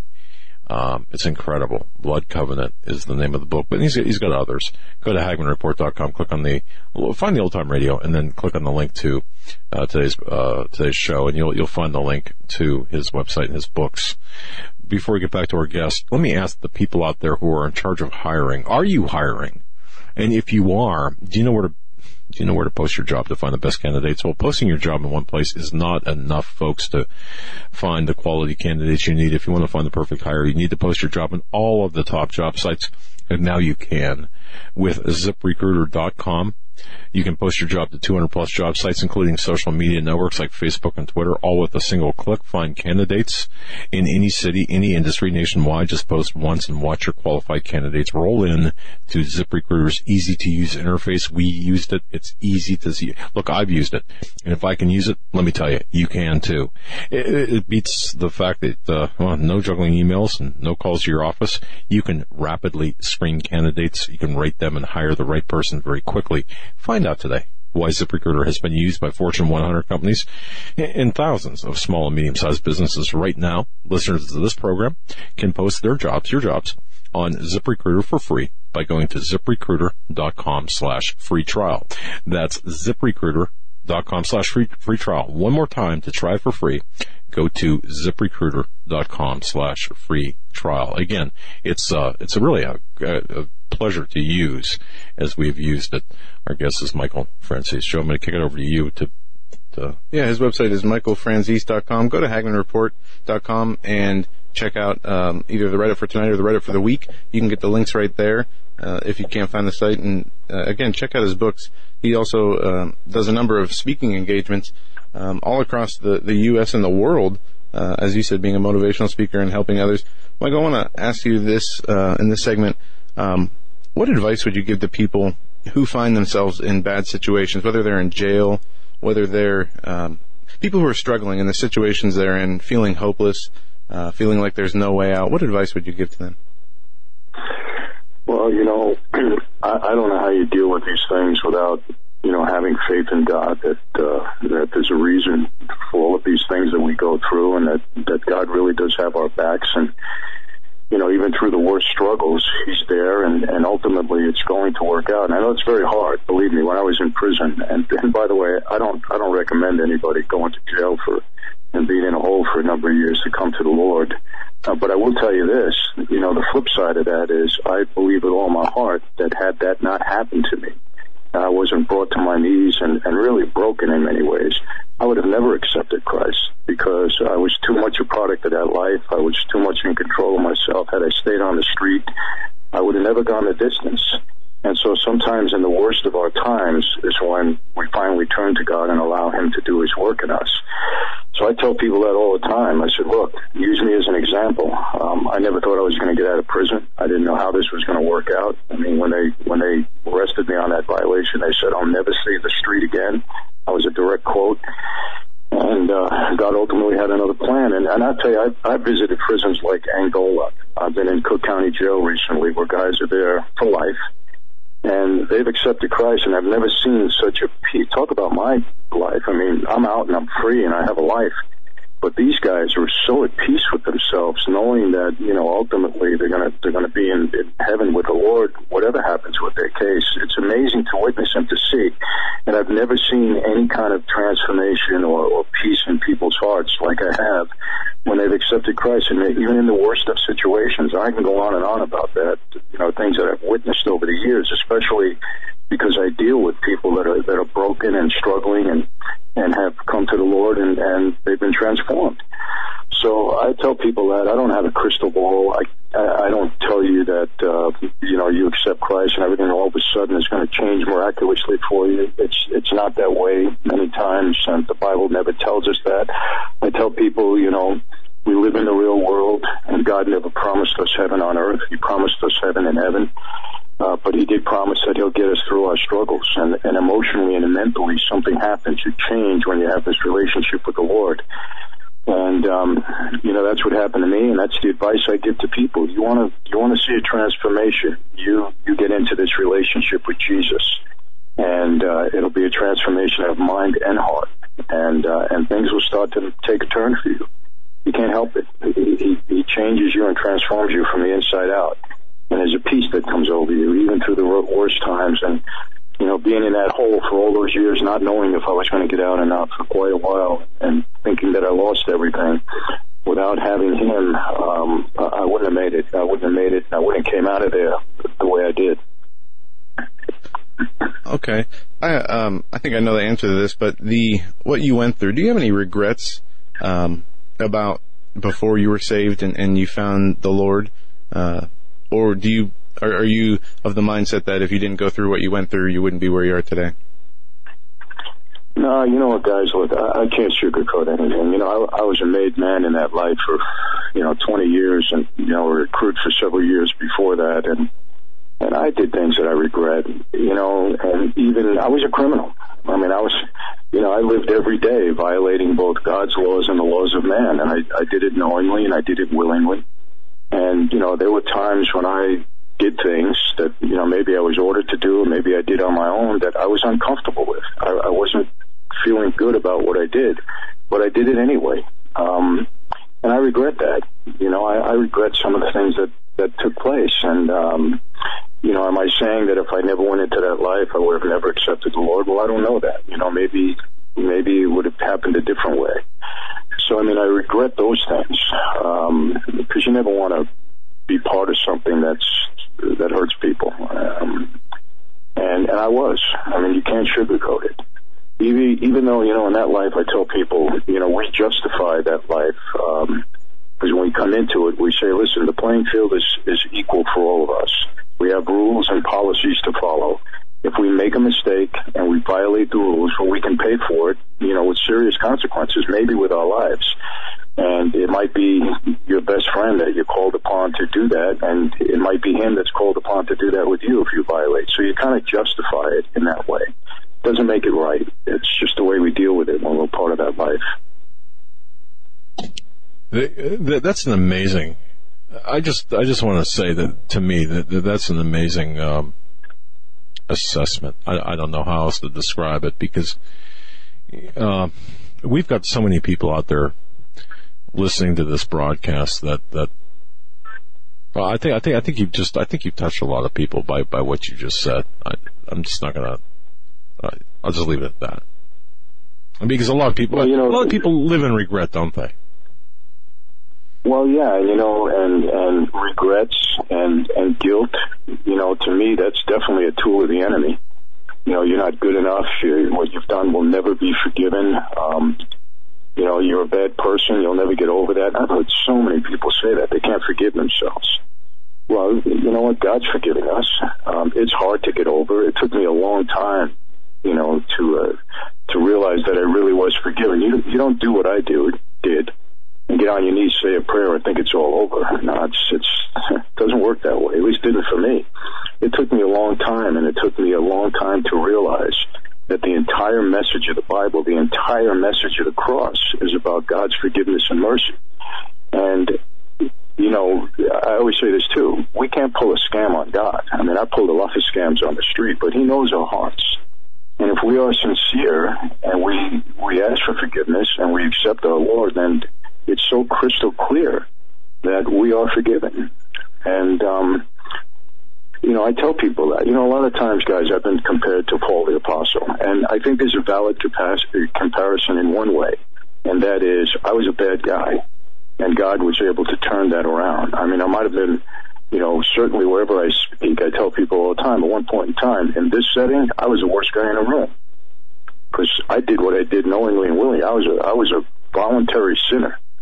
Um, and God chose to, to, to give me his grace and mercy. Now, I don't like the other comparison because Paul was one of the greatest people that God used ever, you know, in the Bible. So I, I stop it being, you know, the worst of the worst like that. But I, I, you can't compare anything that I'm doing to what Paul the Apostle did.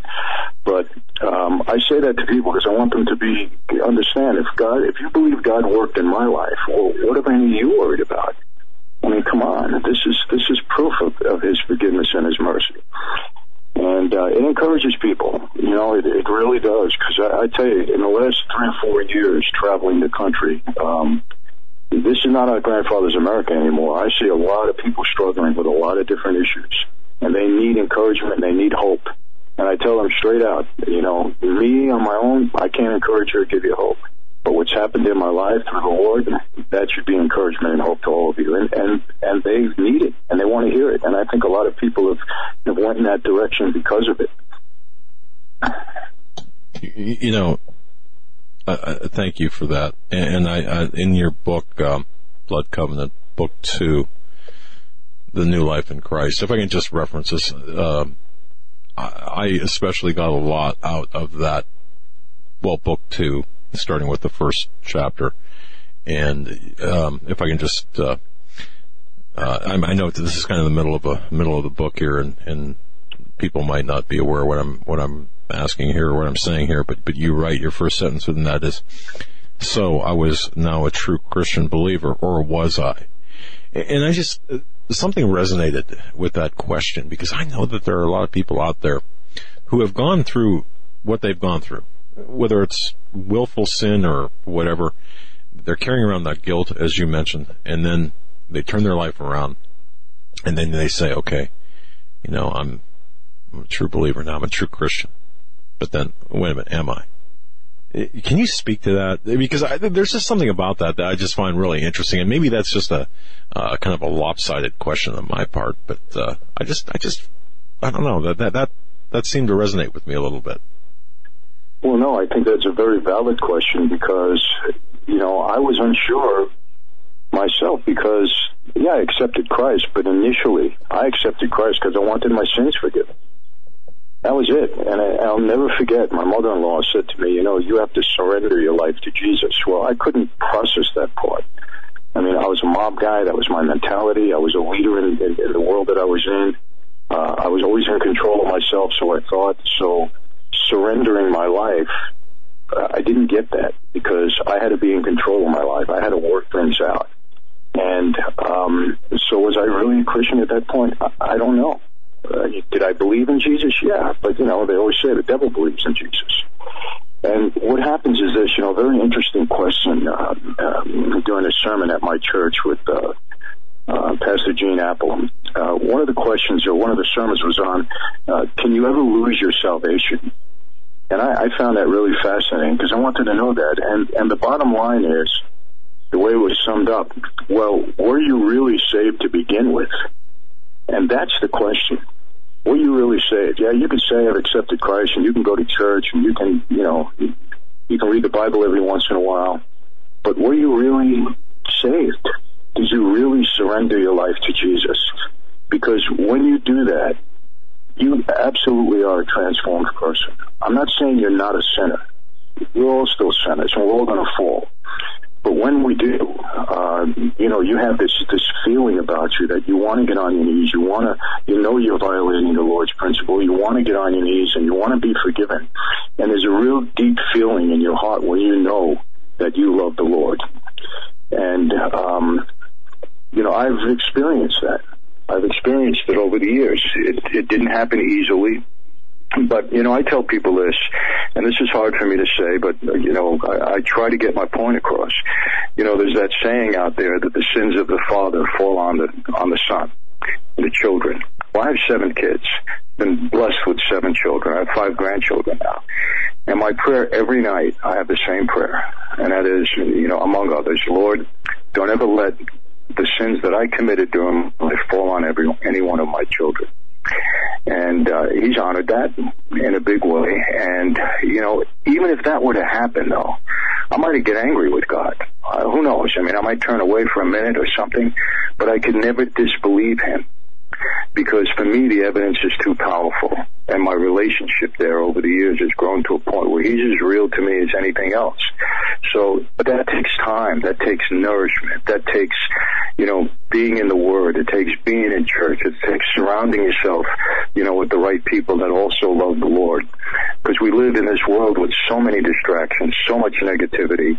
You know, I tell our young people, you have more distractions at your fingertips than I ever had as a kid growing up. And the enemy is out there all the time trying to separate us from God in different ways. This is a rough world to navigate.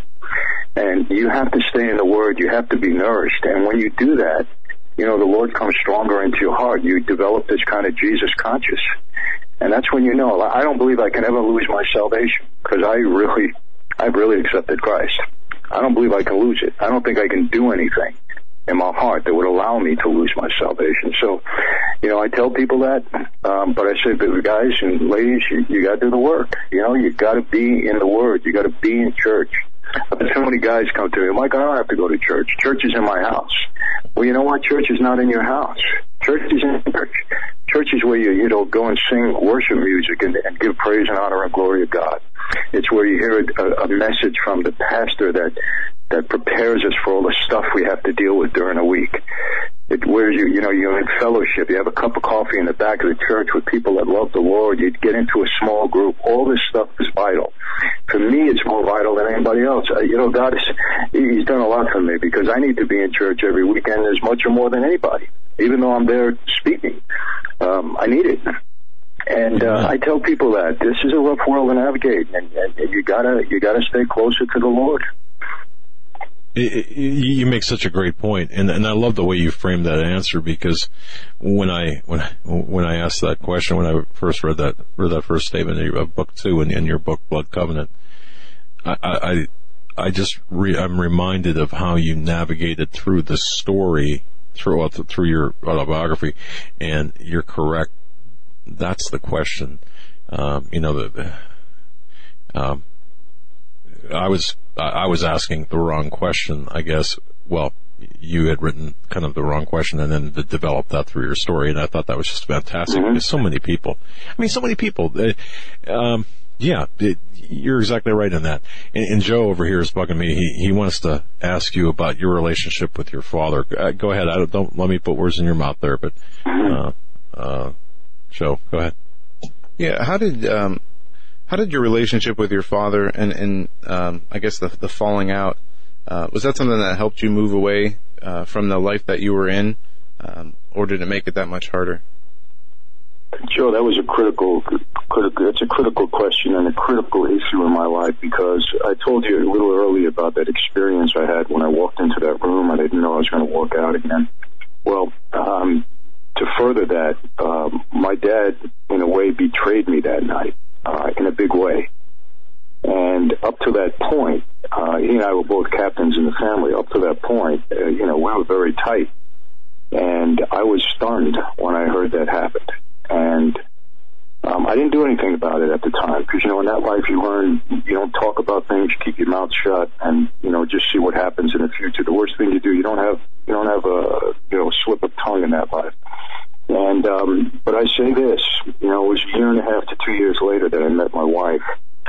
But if that incident didn't happen where my dad betrayed me, I don't know if I would have ever walked away from the life. And I looked at that as God's preparation. Uh, not that he caused my father to betray me, but he used that in saying, well, you know, your heavenly father on earth could make a mistake too. I'll never make a mistake. So when I walk away, my dad does go along with the contract. Um, we don't speak for 10 years. After it becomes pretty clear that I wasn't testifying against anybody, I wasn't going to hurt anybody, even though I was sending messages back, the FBI did me really dirty. They put my name on the witness list of trials coming up in New York. So even though I was telling people from prison, I'm not going to hurt anybody, nobody believed because they saw my name there in the discovery and, and, you know, you walk away and everybody figured you're an informant. Wasn't true. So I had to deal with that, but, um, it wasn't 10 years later that my dad sent for me and he said, I need to see you. He was out on parole and I said, okay. And he said, I want to meet you in such and such a place. And I said, Dad, I won't meet you there. I'll meet you at your house. Cause honestly, I didn't trust him. Uh, I said, I'll meet you at your house. Oh yeah. Wow. I said, and we're going to meet. He said, well, you know, you're on parole and I'm on parole and it's a violation. Um, I said, well, I'll meet you at five in the morning. I don't care what time and I know how to shake the law. So don't worry about it. I'll be alone. And I met him at the house and, um, you know, he looked at me. It was it was amazing, guys. First thing he says to me when I walk in the door, if you would have listened to me, you would have been the boss of the Colombo family. And I, I said, Dad, are you like in a Twilight Zone or something? I said, you know, I, I said, I serve a different boss now. And he said, you know, that this Bible stuff, it's real. You know, I said, yeah, it's real. And then we started talking. Um, flip to this, and you know, I love my dad. You know, I forgave him. Um, I understood the fact that he you know, went along with the contract, believe it or not, because, you know, when you come into that life, you're also told it's not about father and son anymore. It's about this life.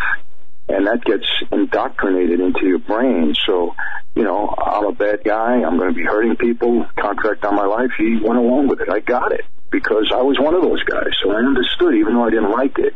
And I felt a bit betrayed by him, but I didn't turn it on him. And, um, you know, my dad just to let people know, my dad just turned 100 on February 6th.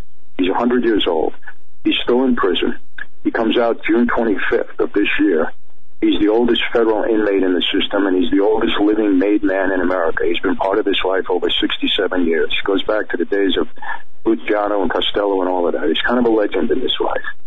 And we patched it up. You know, we have we have a good relationship. My dad loves me, and I love him.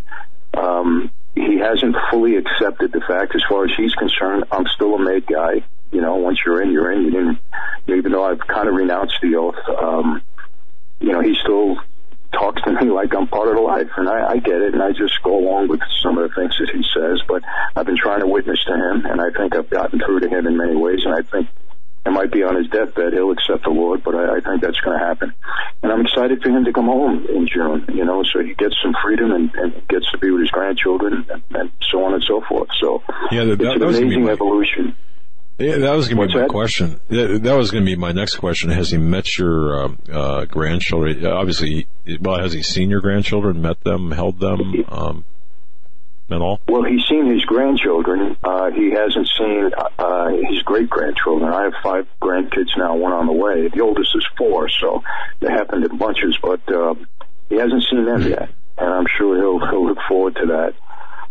Uh, but you know, guys, another thing I, I try to make this uh, clear to everybody. You know, the mob life, the Cosa Nostra in this country, this thing of ours, um, the gang life, they're evil lifestyles and I want to be clear, I'm not calling the guys evil because I was one of them, and I, I just happen to be extremely blessed.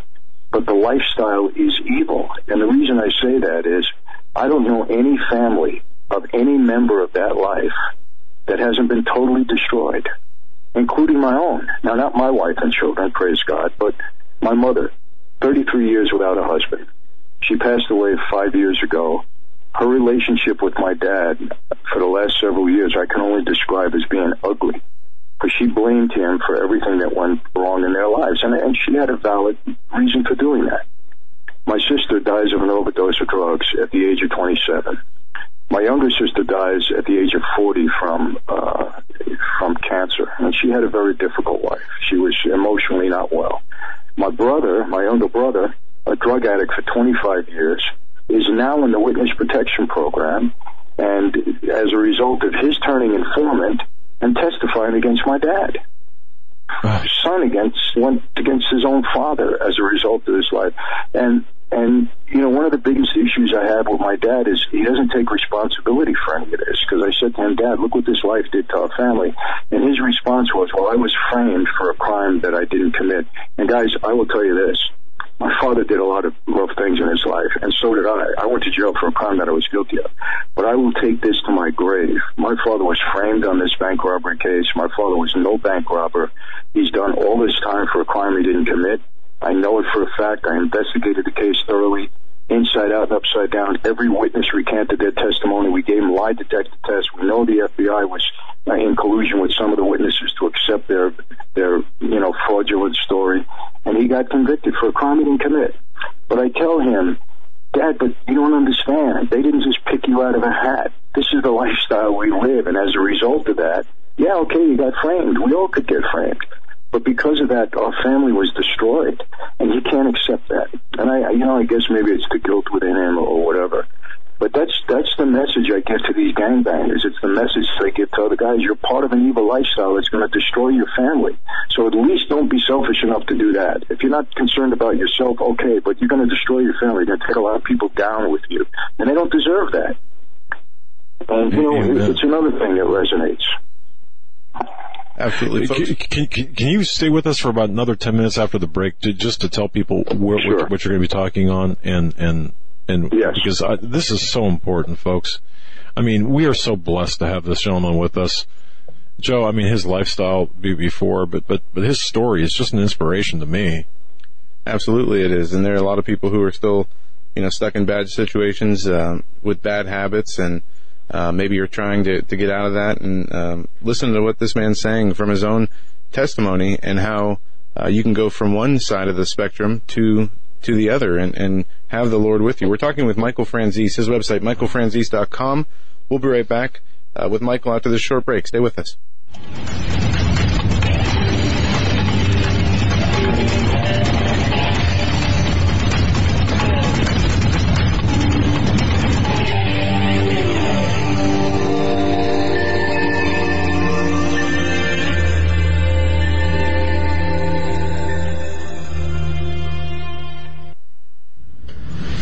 Just what kind of thriller predicts the future. In Three Days in the Belly of the Beast, Daniel Holdings wrote about the God particle before CERN actually discovered the God particle. In As the Darkness Falls, Daniel wrote about an Islamist terrorist confederacy that rose up out of Syria and declared a caliphate three years before ISIS was ever heard of. In his newest novel, Between the Veil, Daniel talks about a space between dimensions where supernatural beings can walk. He says that these novels are a warning from the Creator to his creation. Will war come to America? Will the world's economies collapse? Are we looking at increased earthquakes and volcanic activity? Will the United States fall into civil war? You can find all of Daniel's work at his website, danielholdings.com. That's danielholdings.com. All of these things and more are talked about in Daniel's books. To find out what's coming next, go to danielholdings.com.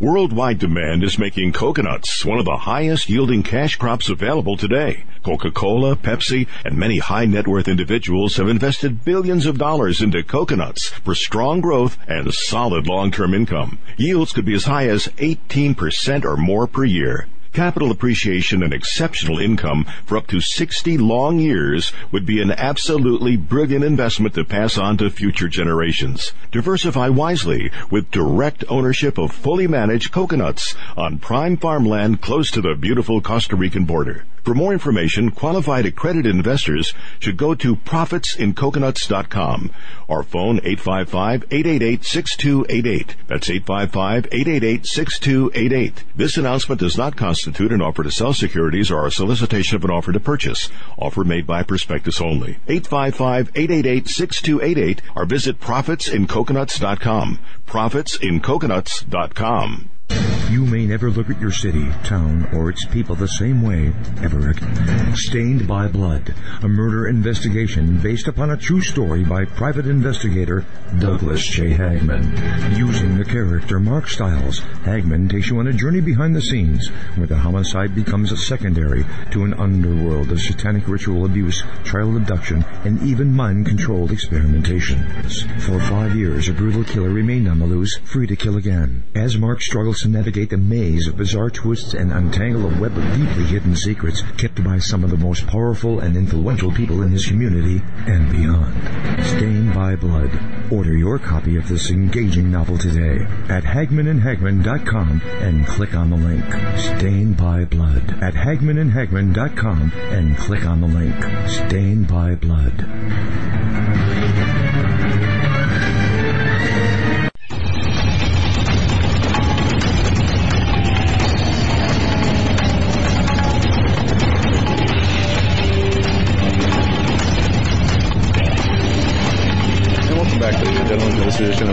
Hagmann Report.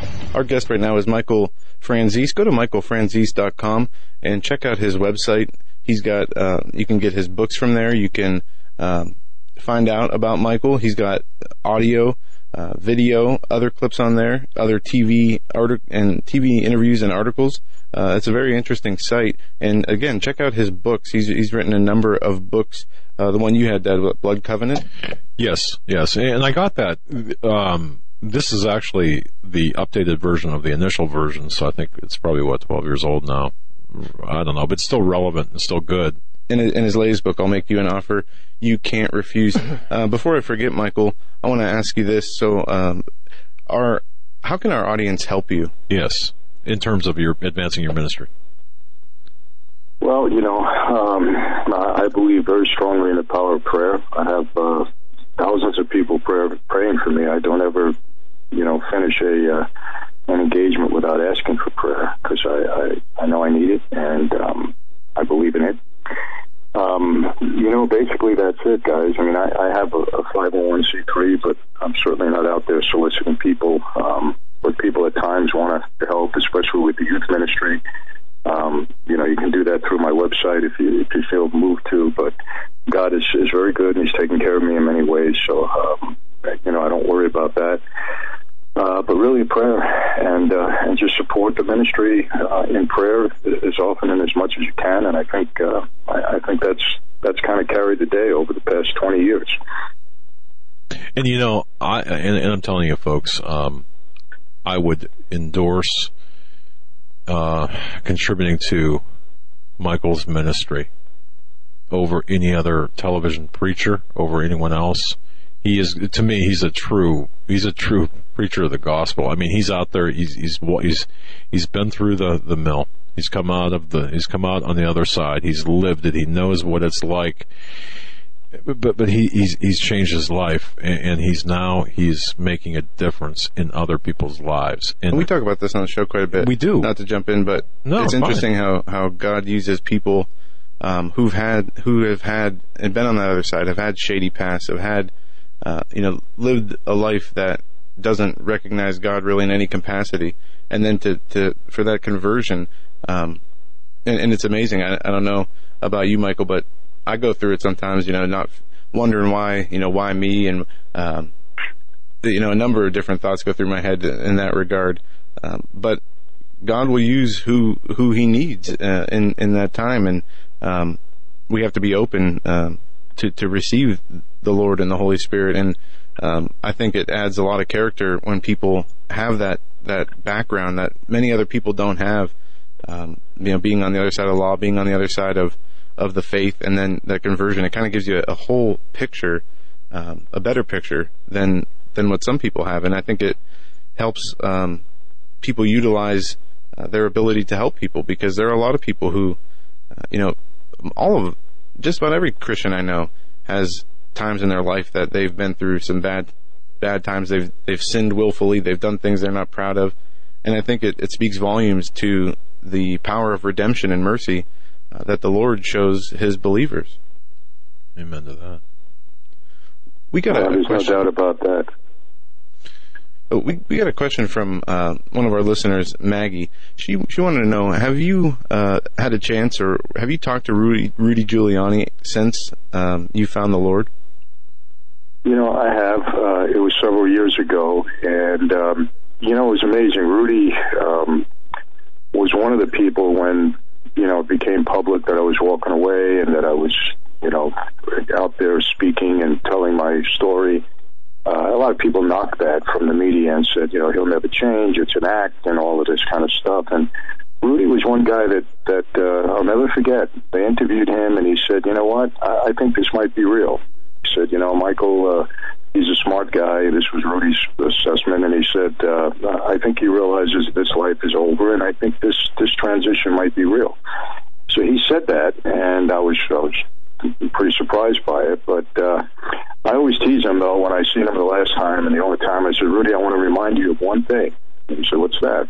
I said, out of all the indictments you brought forward, I was the only one that beat you.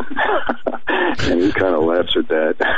And uh, he said, well, you know what? I guess it's a good thing because you're out there doing the right thing now. And uh, so it was nice. But, you know, he's a gentleman. I'll tell you what, he was a great mayor of New York. Um, and he was also a good prosecutor. Like him or hate him, uh, he did the job on, on my former uh, life. And uh, he certainly turned the city of New York around. So, uh, indeed, he, indeed he did, and and that was an interesting yeah. question. I you know, I was kind of curious about the answer myself, uh, but an interesting uh, question because there are, uh, uh, and, and, I've known in in our work as investigators, I've known accused meeting prosecutors, and and sometimes it doesn't go as well as that, of course, you know, but uh, I'm glad to hear that. Um, anything that you would like to leave our audience with? I know that you've got some some uh, tiring trips coming up here. You're, you're, going to be going overseas and such, but anything you'd like to leave our audience with? Uh, the, the, floor is yours here. Uh, any closing? You know, again, um, you know, again, my my ministry, my uh, my whole life right now is really, I think, the purpose God has given me is to encourage people and to give them hope and to let them understand that, you know, through Christ, uh, there is always hope. And whatever that hope might be, whether it might be now or in the future or in the next, in, in the kingdom, but there's always hope. It's real. And uh, I tell people, don't give in to their situation. Don't give up. You know, one of the things I, I, I love to tell people those are those that have come out of a bad situation and still haven't found their purpose in life because you find your purpose in God's time when He feels you're ready.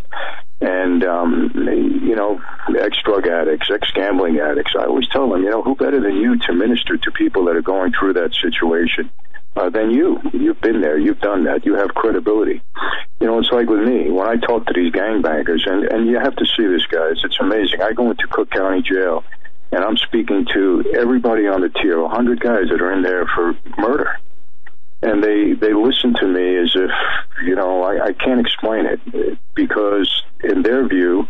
I've been there. I've done that. They look at my former life as the ultimate gang life I've survived that life. So what I'm saying must be true because I know everything they're going through. I said, guys, there's nothing you're going to go through that I haven't been through already that I don't understand. I know everything that you're doing, dealing with uh, on a minute by minute basis in this place. And when you have credibility with people and you've overcome situations, they look at you and they listen, they pay attention. And so I try to tell people, you know, don't ever be discouraged by what you went through in the past, and don't ever think that God won't use your past to benefit, you know, His His purpose for you in the future. So it's all about being encouraged, being uh, hopeful, and turning towards the Lord. And um, that's always my. Uh, you know, my advice to everybody and anybody that I speak to. Because, you know, guys, I do take this very seriously. You know, when I'm speaking, I'm not there to entertain people and I'm not there just, uh, uh, you know, I request. I'm there because uh, I have a job to do, and that is to plant seeds in the hearts of people so the Lord can nourish them and, and use them for His witness. And, and that's it. So that's a very important job, and, and I know that one that you take very seriously. Does your does your wife go with you as well, Minister? She does, you know, quite often, uh, because you know, there's a lot of places that have brought me back, you know, three, four, five times, and and I say, guys, uh, you know, why don't we bring my wife in here? There's a different dynamic between the two of us, uh, hearing what she went through. And I always say this, you know, I might have a story, but think of her story. 20 years old when I meet her, has no clue what she's going going to go through. Um, gets it with a ton of baggage out of nowhere, practically. We were only married four months before I went away, and you know, her being told that uh, that I would never last, that I was going to get killed, you know, five years in prison, you know, running around to see me, and, and they're transporting me all over the country. I come out, we're on parole for 13 months. We have a, a really tough time. Uh, then I get violated. I go back in again. She hangs in there. I mean, her story is, is incredible for a young girl, and she'll tell you. As much as I love my husband, um, if, if God wasn't in the foundation of our marriage, I wouldn't have made it through. And she's very honest about that. So she does travel with me, and, and I think that people are really blessed from hearing us both together. And uh, so that happens, and uh, I'm glad she supports me in that regard. For a long time, she didn't feel that that was her role. She felt, you know what, that's your job to be out there. My job is to is to keep you in prayer and take care of the house and the kids. But she's felt uh, now that my kids are older, she she feels another calling on her life, and praise God for that because she's been a tremendous witness. Michael Franchese, we, Francis, I'm sorry, Francis. Francis. I'm sorry, I, I mispronounced your name. One we wish you, you know, yeah, I, I, I only, I only read your, read your book this weekend and said your name about 50 times today, and I'm sorry about that. Uh, That's you know, right. you could tell. Uh, well, anyway, I, I, just want to say thank you so much for being um, an inspiration to so many people out there, and for doing what you do. Um, I, I mean, really, you're you're a true. Uh, I mean, to me, you you are a true minister. I don't know how else to put it, but I look at you and I look at, at, at a man who's got a ministry and a word, and uh, your word does mean a lot. And I just want to say thank you for doing what you do because you certainly could be doing other things, and you're not. And praise God for that. Well, thank you guys, and thank you for giving me this platform so that, that people can realize the power of the Lord in someone's life. And uh, I appreciate it, and you know maybe we'll do it again one time, and absolutely, and uh, we just continue. We're going to be praying for you. Uh, we're going to be praying for you and your wife, your family, your children, your grandchildren, your dad. Uh, it's going to be a great day when when you see him again. Um, yes. And uh, just please travel safe and uh, and come, back, come back and visit. Yeah, we can do this again in the future. Amen. We'll do, guys. Thank you Thank very you, much, sir. and uh, take care, and God bless. All right. God bless. Wow, folks, uh, what what a great man! I mean, to me, his book, uh, well, his, the book that I read, and he's got others, but the book I read, Blood Covenant, you know, he, there's so much you deal with so many so many bad. You see so much bad in the world, right? And you think, wow, it's just pervasive all over the place. And then you meet a man like this. It's no accident that these programs are being laid out this way. John, thank you so much. John Robertson, thank you so much. Bill McIntosh from Ocasa Media, thank you so much. Of course, we had we, you know, an earlier segment. We had the uh, John Kelly, the the, the uh, profiler. Then we have Michael Fran Zeese. Right. And this is somebody that John's been wanting to get on our show for a while. Um, if you remember, um, a year ago, yeah, uh, he mentioned it to us. He said, you know, uh, this is somebody my dad's booked for, for events and, and, uh, speaking engagements and you really got to have this guy on your show. And, uh, so thank you, John, so much for, you know, for spending and, over a year. yeah. and thank you, Bill McIntosh from Ocasa Media. And, and uh, folks, again, you know, there are many people that are working to make this program what it is, and uh, it just in spite of us. Uh, which thank you. And uh, Bill McIntosh is one of them. And if you uh, do need a fascinating speaker for your next conference, please give him a call. Ocasa Media. Um, he's a gracious man, and we owe him a lot. His phone number is 305 396 2806. Again, 305-396-2806. Uh, and his website's pictured right there. Um, or his, uh, right. There it is right there on, on YouTube. But, you know, it's, uh, our, our, last guest, a very fascinating man, and you have to read the book. I guess I'm, my, my mind is still in that book because the situations he describes in that book, I'm thinking, you know, how could anyone, um, not become like a congressman after after that. okay, yeah. that's, a, that's a good point. anyway, you know, you know what I'm talking about. And then just uh, before we we move on, um, tomorrow, uh, today we have Mike, Michael Franzese. Tomorrow we have Joe Pistone. Um, I don't know how many people are familiar with Donnie Brasco, the movie or the story, um, but real life Donnie Brasco. He's played by Johnny Depp in the movie Donnie Brasco. He infiltrated the mafia as an undercover FBI agent and got to the highest ranks uh, as an in the mafia as an FBI agent. Uh, Joe Pistone will be on with us tomorrow, so it's kind of worked out uh, really well as far as um, getting you know back to back. And I was I was telling I was watching a documentary earlier, and uh, both Michael Franzese and Joe Pistone were on the documentary uh, pretty much the whole time. And it's interesting how um, that lines up where we're having them on one after the other. And yeah. also on Friday, yeah. we're going to have Roger Stone on.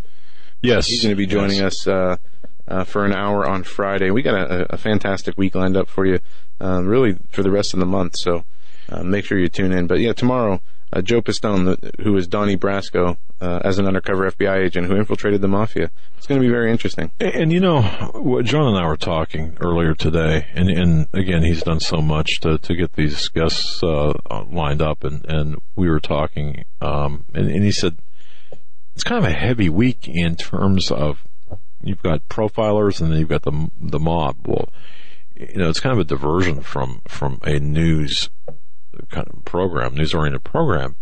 But when you look at you look at the mob, for example, you look at uh, people like our, our, previous guest, and you look at Don, uh, Donnie Brasco.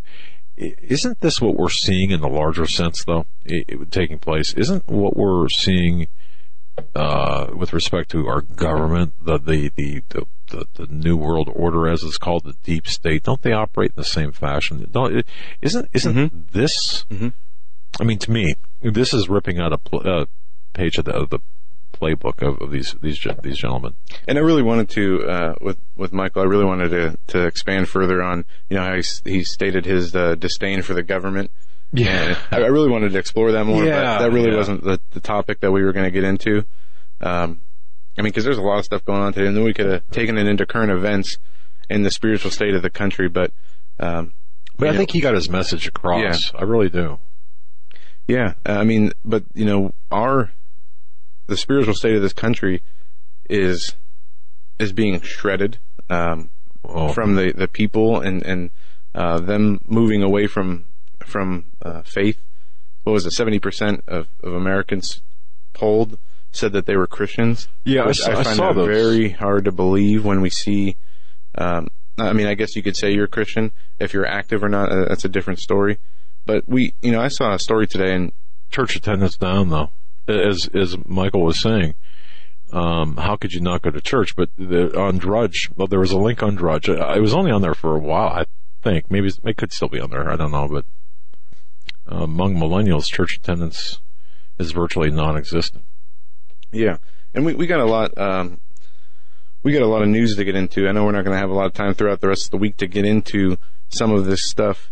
Um, but I saw a story today. I am to have to go back and find it, and then we'll really get into it. But there was a school, I believe, schools in California were allowing um, Muslim prayers to be done during this during the same same school that banned Bible reading and prayer groups after yes. school is allowing Muslims to pray and encourage buying them prayer rugs and bringing them into the schools to pray during schools, and that just goes to the hypocrisy. Um, Isn't this what we're we're seeing the, the prayers for the first time in the Vatican now? That was announced today. I don't know how many people saw that. Yeah, I, I don't uh, know, but um, I guess what I was saying with that is, uh, if that's the case, and I got to get the, the details on that story because I skimmed over it just before we went on air. My question is, and I guess I'm posing this as a question: Should Christians do what we've seen all throughout the country? Should we take it to court and sue? You know, you have the ACLU suing to get um, Bible reading and, and, prayer groups taken out of schools, yet you don't see anything um, when for either fear or uh, people don't care. And I guess my question uh, from opposing the the Muslim prayer in schools or fighting to allow Christian prayers back into schools, whether it's not part, if it's not part of the curriculum, if it would be some kind of after school program, or if it can be, uh, you know, done in, in groups during school. But why don't Christians fight and, and come after, uh, you know, fight for equality or anti-discrimination like we see these other religions or people or organizations doing? That's my question. If the nation is 70% Christian, well, where okay, so, is so, the backbone to stand up to, you get kicked out of, you know, your kid's not allowed to pray in school or bring Bibles to school. Right. Uh, the court decision, we'll say last year. And then this year they're allowing Muslims to pray in school and, and we'll say encouraging, you know, Muslim prayer groups during or after school. Where is the, the outcry and the outrage from Christians? Where is the, the fight? for your faith to be allowed back into schools. Because I can see if it was just a blanket um, policy on any religion being in schools.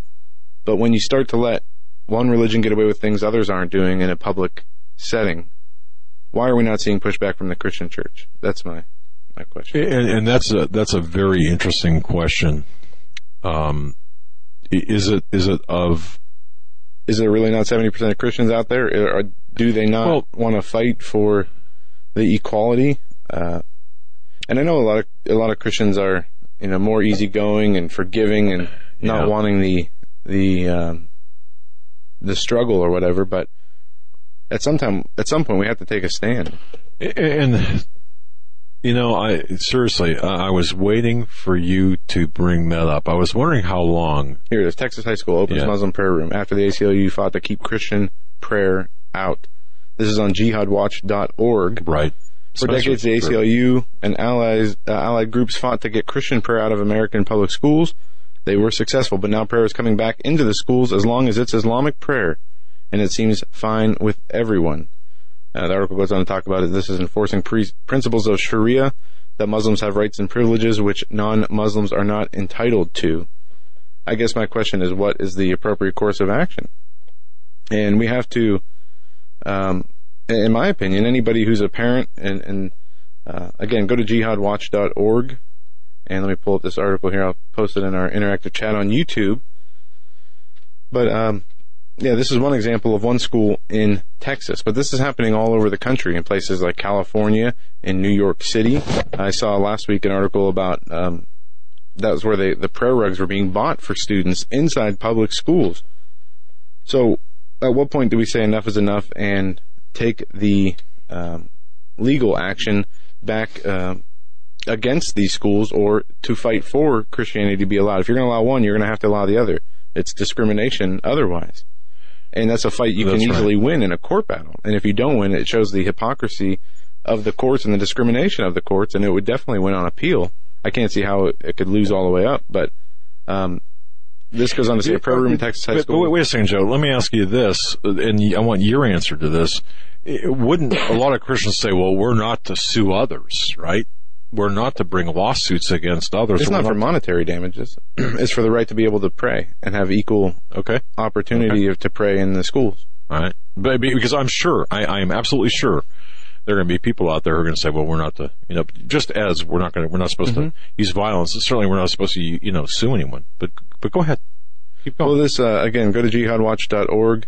Um, there's a prayer room at Texas High School is raising legal concerns, and the state's attorney general's office in a letter Friday to school district superintendent indicated the school's policy would be neutral towards religion. The Liberty High School's prayer room is dedicated to students who practice Islam, allows the students to pray at the school on Fridays instead of leaving to say their requested prayers. The letter cites the school's own news site, which focused on the prayer room, and they go on to cite um, they in a letter Friday to the Frisco Independent School District, the Texas Attorney General outlined the legal concerns over the prayer room, indicating it may violate the First Amendment's protection of religious liberty. But uh, the bottom line is here, they're saying the Liberty High School's policy should be neutral towards religion. However, it appears that students are being treated different based on their religious belief. But, but see, that that that is under acting under the assumption or under the um, agreement that Islam is a religion, when in fact I think the argument can be made clearly that Islam is not a religion, but a culture which is long for cult, but culture that is disguised as a religion and used as a religion when it's convenient. That's my view of Islam. And, and perhaps others don't agree with me on that, but I think that that's, to me, that's what's going on. But go ahead. No, but the, again, this just shows the, the hypocrisy in the, in the school systems and the government uh, with the ACLU. And uh, I guess it goes back to a question. Are Christians afraid are they not willing to fight? Do they not want to fight? Are, are they, they, giving afraid? up? Um, are we going to see some pushback here? So, interesting. That's, that's, my interesting. One of the things that are going on, you're not going to really hear too much about, um, but it needs to be something that's looked on more because they can't. If they can get Christianity and prayer, Christian prayer groups, after school prayer groups out of the schools, and then turn right around in the next year and let open up a room inside the school to let um, Muslim students leave class to pray during the school day, but turn around and say, you know, they can pray here, but your religion's not welcome here. That's a big problem. And if that's the way that this country's going, if we let them get away with this, um, how long until you know, this is a policy that, that goes all the way up to. Uh, at what top. point do, do, at what point do we stop celebrating Christmas or having Christmas holidays and having uh, you know the, the Muslim equivalent there or not the equivalent but Muslim holidays in, in place of Christian holidays? It it it. we th- this country was founded on on Judeo-Christian principles, and don't let anyone tell you differently. It's that that that is it end the story. When we come back, I, I want to mention something about Josh Tully's uh, uh, YouTube uh, channel and Josh Tully's recent YouTube. I spoke with him today. Also, far, well, I, I shouldn't say far. Um, it, FBI's Russian influence probe includes a look at far right news sites. I hate to use that far no, right. That's good. Did you see uh, that FBI is probing far right? Yeah, yeah, th- th- that's what I'm referring. To. Oh, here. I thought you were talking about Josh Tully. No, no, th- there's two two separate issues, but I don't like that that phrase far right. Uh, that, that's that's incorrect, I believe. But and that article goes on Drudge goes to basically say that these websites are are uh, Russian Kremlin bot That's controlled. Right. That's right. Sites like Infowars, Breitbart, and, Dave Hodges, Common Sense. Yeah, and, and we as well. We've been shadow banned according to a list uh, on Twitter. The Hagmann Report's been shadow banned. So if you don't agree with the, the progressive socialist communist agenda, you're automatically a Russian agent or a far, far right extremist right. with no um, ability or reason to be able to promote your point of view. Folks, we'll be right back. You're listening to the Hagman Report after these short messages. Stay with us.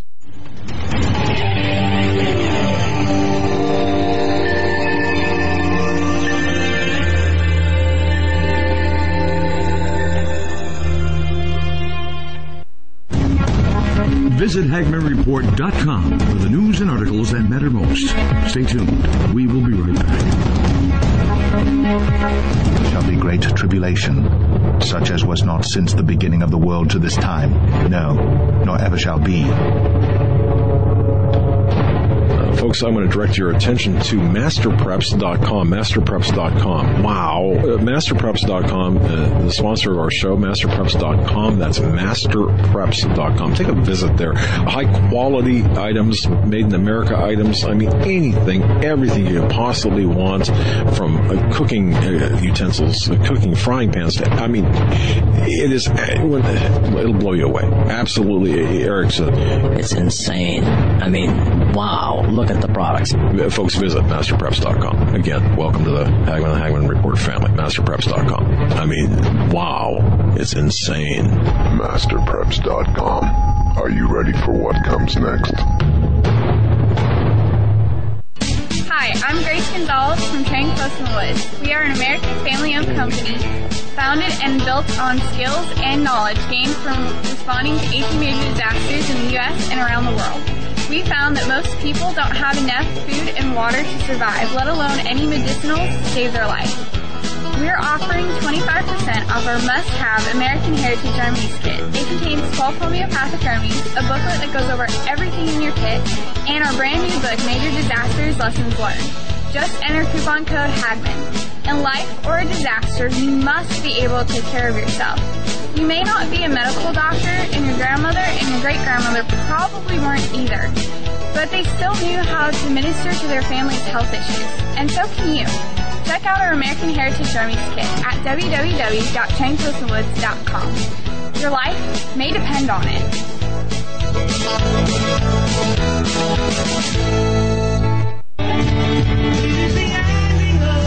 Hello, everyone. This is Joe Charles, the guy whose voice is heard announcing for the Hagmann and Hagmann Report right here on YouTube and across the Global Star Radio Network. There have been many people wondering whose music is being played during those breaks. Well, you guessed it. And we're very pleased to announce that all that music and 11 brand new songs from the CD New Jerusalem is set for release on April 10th for download on iTunes. That means you can help support my ministry and be blessed by this awesome, inspiring recording. I have been fortunate to work with some phenomenal musicians from around the world that helped us put this recording together in the studio. Simply go to joecharlesmusic.com and click on the iTunes link. Or, if you'd rather have a CD, we'll send one right out to you. Just leave me your email and we'll get right back to you. And thanks to Doug and Joe Hagmann for making this all possible. God bless.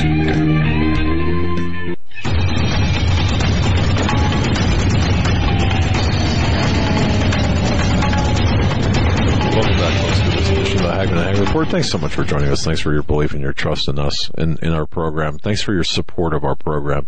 Without your support, we could not do what we do.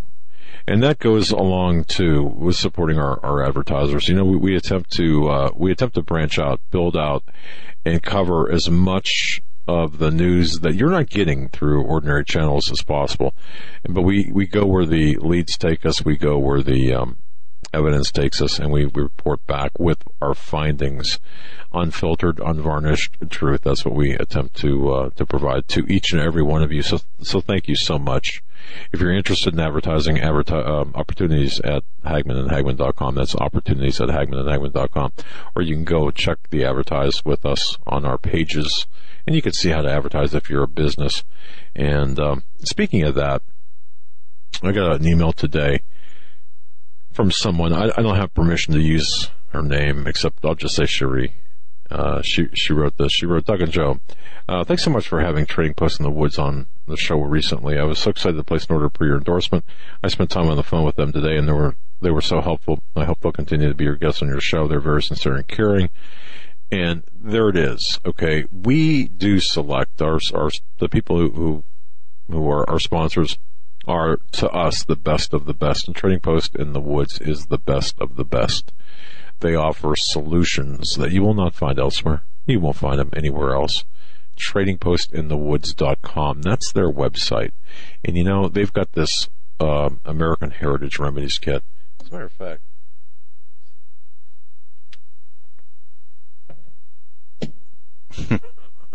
that radio silence was me bending over and, and and, and here it is right here. We use it. Uh, th- this is phenomenal. They've got numerous uh, vials here. If you're not on video, you can't see this, but uh, things like sick stopper, um, cold sinus, uh, digestive care, and I can go on and on and on. But Trading Post in the Woods, they've got something for everybody and every condition, every malady, every need. That's tradingpostinthewoods.com. They're caring people. They know what they're doing, and it's kind of like your old grandmother's apothecary. And, uh, okay, tradingpostinthewoods.com. I got, I yeah, want to go ahead. Uh, if we're going to get back in the news, yeah. there's a story that's come up here. It's going to be on, uh, the, uh, the Times in London tomorrow. Okay. Global brands shun Google. I'm just going to read the first two paragraphs because they're really important. Um, global brands, including Volkswagen, Toyota, and Temco or Tesco, last night joined the more than 250 companies that have suspended advertising deals with Google as the internet giant apologized for failing to crack down on extremism. ITV, Ivana, and Heinz also pulled advertising from YouTube, Google's video platform, after an investigation by the Times found the companies promoted videos posted by hate preachers, Hate preachers, okay. Rape apologist and homophobic extremism, or extremist, uh, banned from entering Britain. A growing number of brands have blocked Google or YouTube advertising since the revelation last week, and they go through a list of the companies. Wow. What is this? A lawfare? Is that you, not lawfare? Well, this is the. Uh, no, this is censorship more than lawfare. And this is happening in the UK right now, and uh, in in in Europe. But how long until um, some of these major companies in the U.S. do the same thing? I know Europe has much different laws when it comes to hate speech. And, and so does Canada, by the way. Right, but how? I mean, we don't. We've seen this time and time again. We do not need to have hate speech laws here for um, companies to go after or say that they're withdrawing their, their business from companies like Google. How long before that happens here and Google starts to create their own uh, their own policies?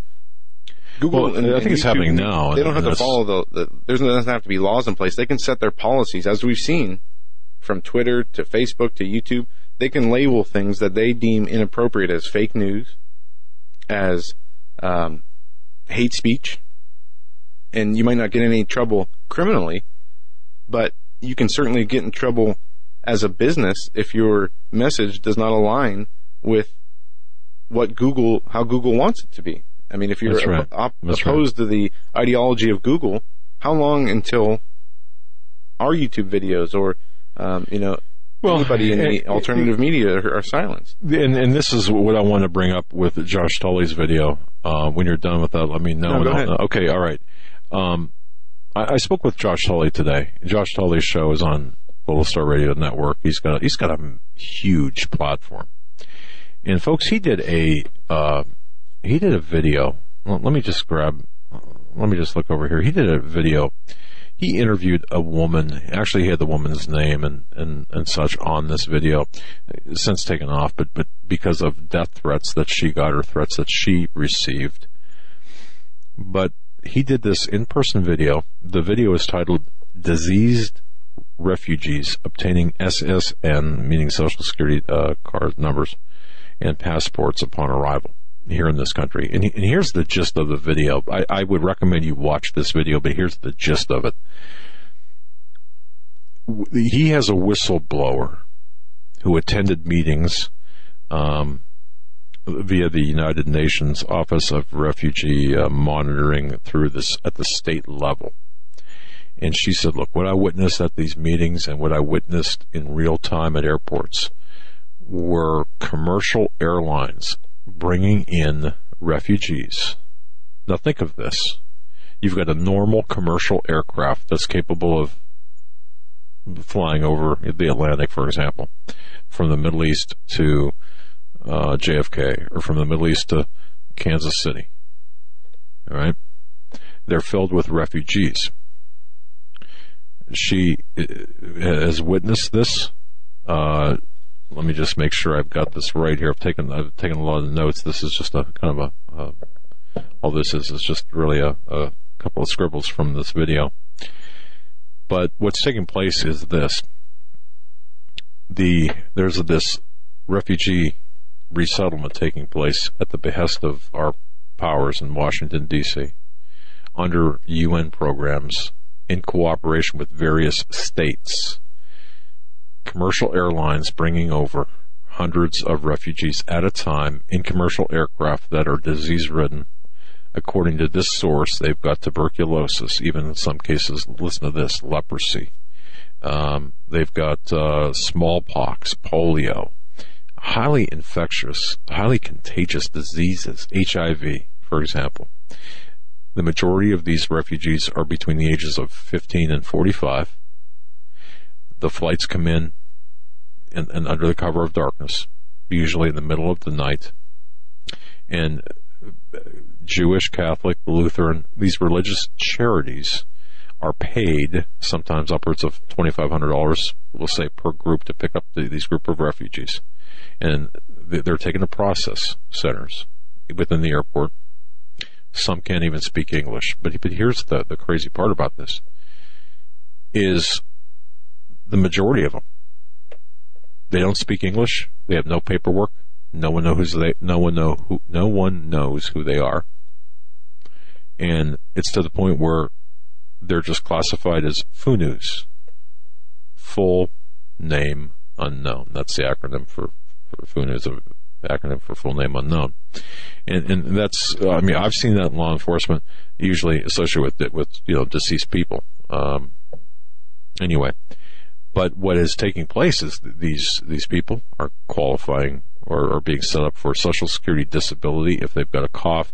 Um, you know, gee, how do you feel? Is your lower back hurt? Yes. Okay. And, and how do they translate that? Sometimes there's a translator, sometimes there's not, but nonetheless, they are given Social Security disability, many of them. Almost all of them are given passports and bank cards. You know, I'm talking about the bank cards, the ATM type cards that you use when you get when you go on welfare. They are classified. They're, they, they, when after their arrival, they're called clients for the purpose of uh, the resettlement. They're processed, and supposedly they're taken to these group homes set up by these charities, whether it be Jewish or Catholic or Protestant charities. Not vetted, n- none whatsoever. Um, and, and many times they they don't stay at these these group homes or charities.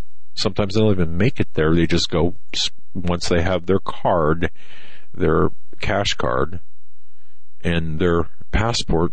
They're out of there. Now, I did not do justice to this whistleblower in the video by Josh Tolley. And, and we've got nothing, by the way, nothing to uh, uh, gain by, uh, nothing to personally gain by, by, by saying this, except to say that we all need to stick together. And here's why I mentioned this video in the context of what Joe was talking about, in the context of what we've been talking about. Josh said, Hey, you know something? I've been getting email after email after email this video has been disappearing. The links have been disappearing. The links, you can't open the links. It can't be posted or shared on social networking. It, it, it's virtually dead in the water. What's going on? And we looked at it and we did some investigation. And quite frankly, the censorship is in full force. Google is censoring uh, this video. Other sites are censoring this video.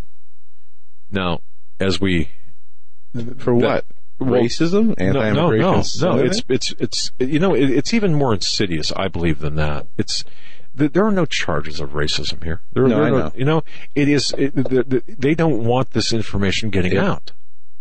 And this is the battle which in which we fight. This is why when we talk about stuff like this, we say, "Would you please subscribe to our YouTube channel?" It's not for the numbers. The numbers are wrong anyway and, and nobody really pays attention to the numbers anyway. It's because once you subscribe, well, it, in a sense, it is for the numbers because it does. Uh, when when you strike at a larger target, of course, it does make a little bit of a difference, and more people see it. And but but that aside from that, I mean, economically, the numbers don't make any difference. Um, but so, so, Josh was really concerned about this, and, and, we spoke for a long time. I said, you know, and, and we looked at the tags. And by the way, the, the censorship is using algorithms, and, and they're picking out the uh, if you use the word Trump in the tag uh, of a video or of a, of an article. If you use the word or any objectionable word, and I mean, there's pages upon pages mm-hmm. upon pages of these words. Any word in the title, not only do they demonetize videos, but they will send them into oblivion. You can't even on YouTube. You can't even use the tag ISIS, right. Islam. Correct. They'll demonetize your video right away. Right. Th- that's right.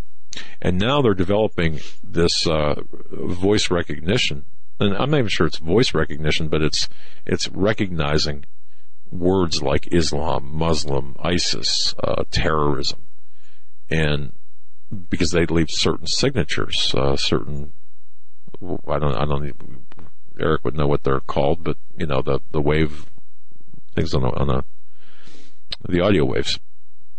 So anyway, the reason I bring this up is please number one share this video because number number one the the information in here is is tremendously important. But secondly, understand that this censorship has already begun. It, it's we you can expect from this day forward the war to be really raging against us, against all of the truth tellers. And soon, trust me when I tell you this, I was talking to Steve Quayle on this today.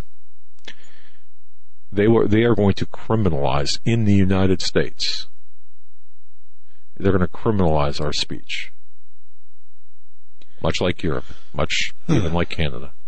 We they will say you, you cannot say, for example, um, you can't talk about Islam. You cannot talk about uh, refugees. It, it will be a hate speech crime. I don't know. You, you don't you don't think I, I truly well, believe you, that what you said uh, using these words in any way online, whether it's in articles or YouTube videos, they'll demonetize it. They will uh, put it to the bottom of the, the search yes. functions. They will, and then they'll uh, criminalize it. I, see, I don't see that. How can they? I mean, uh, okay, are you serious? No, I'm serious. Mike we have up. the First Amendment, and I don't. I mean, it, the First Amendment. Gonna, are you serious? The First Amendment in this country basically is that when you've got when you push the the uh, uh, uh, when you push protesters, agree with them or disagree with them, I don't care. I'm not talking about the, the riot people that throw the Molotov. I'm talking right. about people with the people signs. Yeah, when you push them over into a pen seven blocks from the president, or or you neutralize them by way of proximity. Where in the hell is free speech in this country? We don't have free speech anymore. And you might say, well, that's a, that, that's really an odd thing for you to say. I'm listening to you, uh, bitch, uh, about free speech, uh, saying that we don't have it anymore. I just got like five looks over from people well, see, I can see the internet being cut off before they okay. criminalize uh, free speech. Well, I, I just don't see the. I just don't see. I just don't see it. I, I, I look, look, look. I mean, I understand exactly what you're saying. When, when it comes to the point, and, and folks, hear me well. When it comes to the point, and how would they even enforce it? Let me ask you a question. How do you get sued for? I'm not going to go there. No, I know what you're saying. I, I understand what you're saying. Uh, because I, I, I'm to the point right now where, you know what, I've got nothing to lose. But I look at my children, yeah, you included, and my grandchildren, and I think, if I don't do something, then who in the heck is going to do anything? I don't have anything to lose. Trust me when I tell you, I, I, I have nothing to lose. I don't, I don't have a, I don't, I don't have, I don't have anything to lose. So let me tell you something. That's a really, when you got, when you don't have anything to lose, and you get most dangerous person, and you get you get poked in the in the chest with a stick or a finger. I I I don't like people poking me in the chest with a finger. That that that's no no no. Okay, I need a I need a five foot perimeter around me at all times. But anyway, you see, all of us, we together as a Christian community and as a conservative Christian community, we have to stand together or we will indeed hang separately. And that's not just a trite saying. That's the truth. We have to band together. You know, if we don't talk about Michael Savage, 74 year old talk show host, conservative being pushed to the ground and his dog kicked. If we don't, if we don't say, I'm standing up for Michael Savage, and that's not right, and I, I will stand next to him, I'll stand beside him, I will back him up 100%, then shame on us. If we don't stand be, beside Dave Daubenmire when he's when he's out there protesting the the murder mills, the, the these so-called clinics that that kill unborn babies, that murder unborn babies with impunity, if we're not standing shoulder to shoulder with him or backing him up, who who will? Yeah, you can sit at home, knit your scarf, knit your blanket, plant your turnips. Okay. Type on your keyboard, thank you. And, and yip, yip, yip, yip, yip, and complain. And say, you know, you're not really much of a Christian. But God forbid you get your, you get in the battle. God forbid you, you put your butt out there on the line and say, yeah, I'm going to stand next to him. I'm going to stand next to Dave Daubenmire. I'm going to stand up for Michael Savage. I'm going to stand behind next to Alex Jones. We have to stick together. And Josh Tolley, being his video being banned, yeah, we're going to talk about it. And not only are we going to talk about it, we are going to spread it. And you know something? You push, we're going to push back. You push harder, we're going to push back harder. You bring a knife, we're going to bring a gun.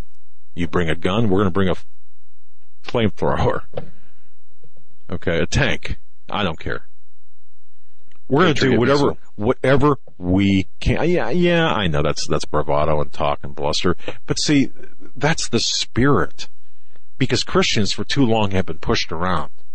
And what you brought up earlier, why hasn't there been a Christian? Why haven't the Christians said, hey, wait a minute. Enough. Okay. You, you, you want to play the games with lawfare? Let's, okay, let's rock. Well, at some point you're going to have to, or else you're going to be uh, pushed into oblivion if these people That's don't right. start standing up for themselves. That's right. And I don't, I look, I don't want to just seem like I'm ranting because it, it, it, there's a lot of news. You had the SCOTUS uh, hearings today. You had the Senate Intelligence Committee hearings today. What did we learn? I, I watched, I watched the Senate Intelligence hearings from 10 o'clock to 3.15, uh, minus a 10 minute pee break that, uh, you know, the, uh, uh, Comey had to take. You'll never get that time back. Uh, yeah. And what I learned, I, I learned that. No comment. I, I learned absolutely nothing I learned that the system is broken. That's what I learned. Because it flies in the face. I mean, yeah, how much, and I, I, I, saw the frustration of, of, um, of Trey Gowdy. And, and, look, I don't know if Gowdy's a good guy or bad guy. I mean, I know what is reported, but I don't know if what's in his heart. I just, I don't know. But I could tell he was frustrated. But here's Comey making comments, in my view, making certain comments that implicate Donald Trump and backing off comments. I mean, the linguistic games mm-hmm. that were taking place, the game of words. It was, it was exquisite to see. Uh, and I'm not saying that in a good way. Well, it's crazy. But, I mean, uh, yeah, they came out, even though we know, um, and last week we didn't really talk about this. Last week, Sean Spicer had a press conference where he cited newspaper and media articles detailing the wiretapping of Trump, the FISA um, warrants that were denied, and then the one that was um, given to them on Trump Tower to a Russian bank. We know that uh, Flynn had his conversations monitored those con- the the content of those conversations were leaked, and that could not have happened unless somebody was listening in and recording these conversations.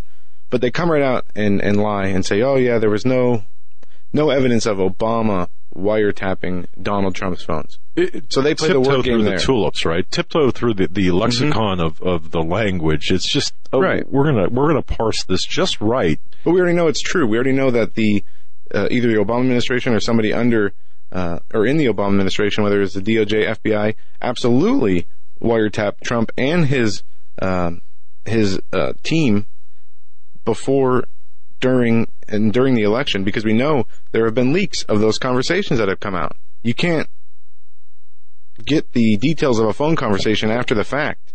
You have to be listening to be able to get transcripts like that. We know that the the New York Times on January 20th wrote an article uh, data inquiry used in, in wiretap claims right. uh, against Trump. We had the FISA warrants. We know there was surveillance on the Trump campaign, and they're saying, yeah, Obama didn't wiretap Trump's phone, but the Obama administration surveilled Trump and his team before and during the election. But they're using, as you said, a word game to get around that. And they're so quick right. to, to say that, you know, oh, that's a lie. Trump needs to apologize. And I see people saying, oh, he needs to be impeached. He well, was given information about the, the wiretap, about the wiretaps, about the surveillance, and he put it out there on a tweet. There was no crime. There was no lying. There's, it's all craziness. And then to bring up this Russia stuff, Comey comes out and when asked about the what was it the wiretap claims, he said, oh, I, I, can't comment on ongoing investigations, and I won't comment on on the, the wiretapping because that would hint that there is an investigation going on." Then asked, "What about the uh, Russia collusion and hacking into the elections. Well, I can comment on that because it's a special circumstance. We're investigating collusion between Russia and Trump. Right. which then every other the, question, the, no, the comment, stench, no comment, this- no comment. and, and, and uh, MSNBC But talking no about evidence. the cloud, exactly. There's no evidence. The, the cloud of suspicion. Oh, this is not good for. But see, didn't we tell you months ago the, the that the key here was to to cast doubt on the legitimacy of the elections and, and Mhm. Donald Trump? Where did you hear that before? Now they're saying that this has been the case, or this is the, this really is the case. But but they they were talking about this cloud of suspicion on MSNBC. That's their their phrase of the week. My goodness, you can't watch CNN or MSNBC for five minutes without seeing stories about, um, you know, they bring on all these brain dead pundits and, and, you know, paid talking heads and, uh, you know, liberal reporters. Oh yeah, where there's smoke, there's, there has to be fire. right. Where's the evidence? Well, we don't have any actionable evidence, but we, we can prove there's deception going on and that's enough to, to start an investigation. That's enough for us. Um, and we've talked about this all, all last week between the wire, them asking for proof of Trump's tweet on surveillance on his That's right. campaign. That's right. They want all the proof right away, right now. But when it comes to the proof they're talking about, Russia hacking our elections, what did Russia hack? They didn't hack our election system. Our election system's not online. The, the machines are not online. And how did they unduly They influence the outcome? Oh, by putting out fake news and, uh, you know, when which, Hillary which Clinton got McClatchy's bad negative, reporting this yeah, now. when Okay. Hillary Clinton got negative attention in the news media from, uh, you know, they promoted the the fake uh, email stories, and this is from the McClatchy article. Right. Um, That's correct. And, and, you know, it was all bots. Now, there's no bots on the left, but on the right, there's millions of these uh, Russian bots who, uh, as soon as some negative story came out about Hillary Clinton, that would throw all this pro-Trump out stuff out there and anti-Hillary stuff. We want to talk about interference in the elections. What about the 99.5% of news coverage that was anti-Trump from the time of the primaries until the election, until today? There you go. And it was all biased, and half of it was made up. But no, you don't hear about that. Um, would What- there have been hearings if Hillary Clinton won? servers? If Hillary Clinton won, would there be hearings into the mainstream medias, uh, you know, influencing the election? Of course not. No. Of course not. There's no investigations into her dealings with Uranium One. There's no investigation into Podesta's dealings with uh, lobbying for a Russian bank. That's right. But sure enough, Flynn talks about sanctions on, on Russia and the Russian bank, and he gets thrown out. Well, he lied to, to the vice president, so I can see that. That's you're exactly. It's not about yeah. him talking with Russia. It was about him lying to the vice president. There's no criminal charges there. There's nothing criminal that any It- law enforcement agency can act on. That reminds me of of Clinton. It wasn't about oral sex in the Oval Office. It was about lying about Right. lying, you know, under oath about Right. that. Okay, same thing. But oh, how many people will misrepresent that? It, it, and was, the same could be said for Watergate. But okay, but um, millennials are saying, well, what's that? You But anyway, But Edward Snowden even came out today, um, weighing in after uh, Comey testified on Russian interference, uh, and he talked about the FBI and the House Intelligence Committee today. Uh, former NSA contractor said he noticed a red flag as the two men took questions from Congress members about leaks of classified information into the press. A red flag. NSA director careful to discuss only who can unmask USP identities and reporting, not who can access collection involving USP. Snowden tweeted Monday how many communications in which at least one participant is American are being held by the NSA. He's talking about the uh, the dragnet spying Right. by the let me- NSA on American citizens, okay. and saying that you know what Comey said how you know this wasn't the case. There was no surveillance. He's saying yes, there was surveillance not only of Donald Trump but of everybody else. Exactly, and that's what we have to remember. Uh, and the other thing too, j- just two very quick things, uh, Karen. Thanks for the email. Um, uh, it escaped me from which you guys are going to answer that question. Oh, uh, about uh, foreign intelligence services doing this spying. Very true. That that is. Uh, there's a double. There's a redundancy built into the spying. Believe me when I tell you that there there's a redundancy built in, and that does include if uh, GCHQ and even MI6. And the real question should be. Where is the investigation into the, the leaks of classified information from the White House and from uh, there you go. That is the Th- real that's- crime. That's, that's an the actionable crime. crime. That's exactly right. Prosecute with five to ten years in jail per leak. You're exactly right. And the other But thing, no, trust Trump and Russia. well, well, the other thing mentioned today was they made a lot of noise, meaning there's a lot, a lot of digital noise in the break-in. Let me tell you something: hackers are not going to do that. In other words, uh, Comey said they they didn't care, meaning Russia didn't care if anyone knew that they were hacking. Are you kidding me? They're not going to leave a digital fingerprint or footprint in the uh, that that's that's misdirected attribution. We talked about that last week. All right. Till tomorrow, stay safe. God bless. Have a great evening.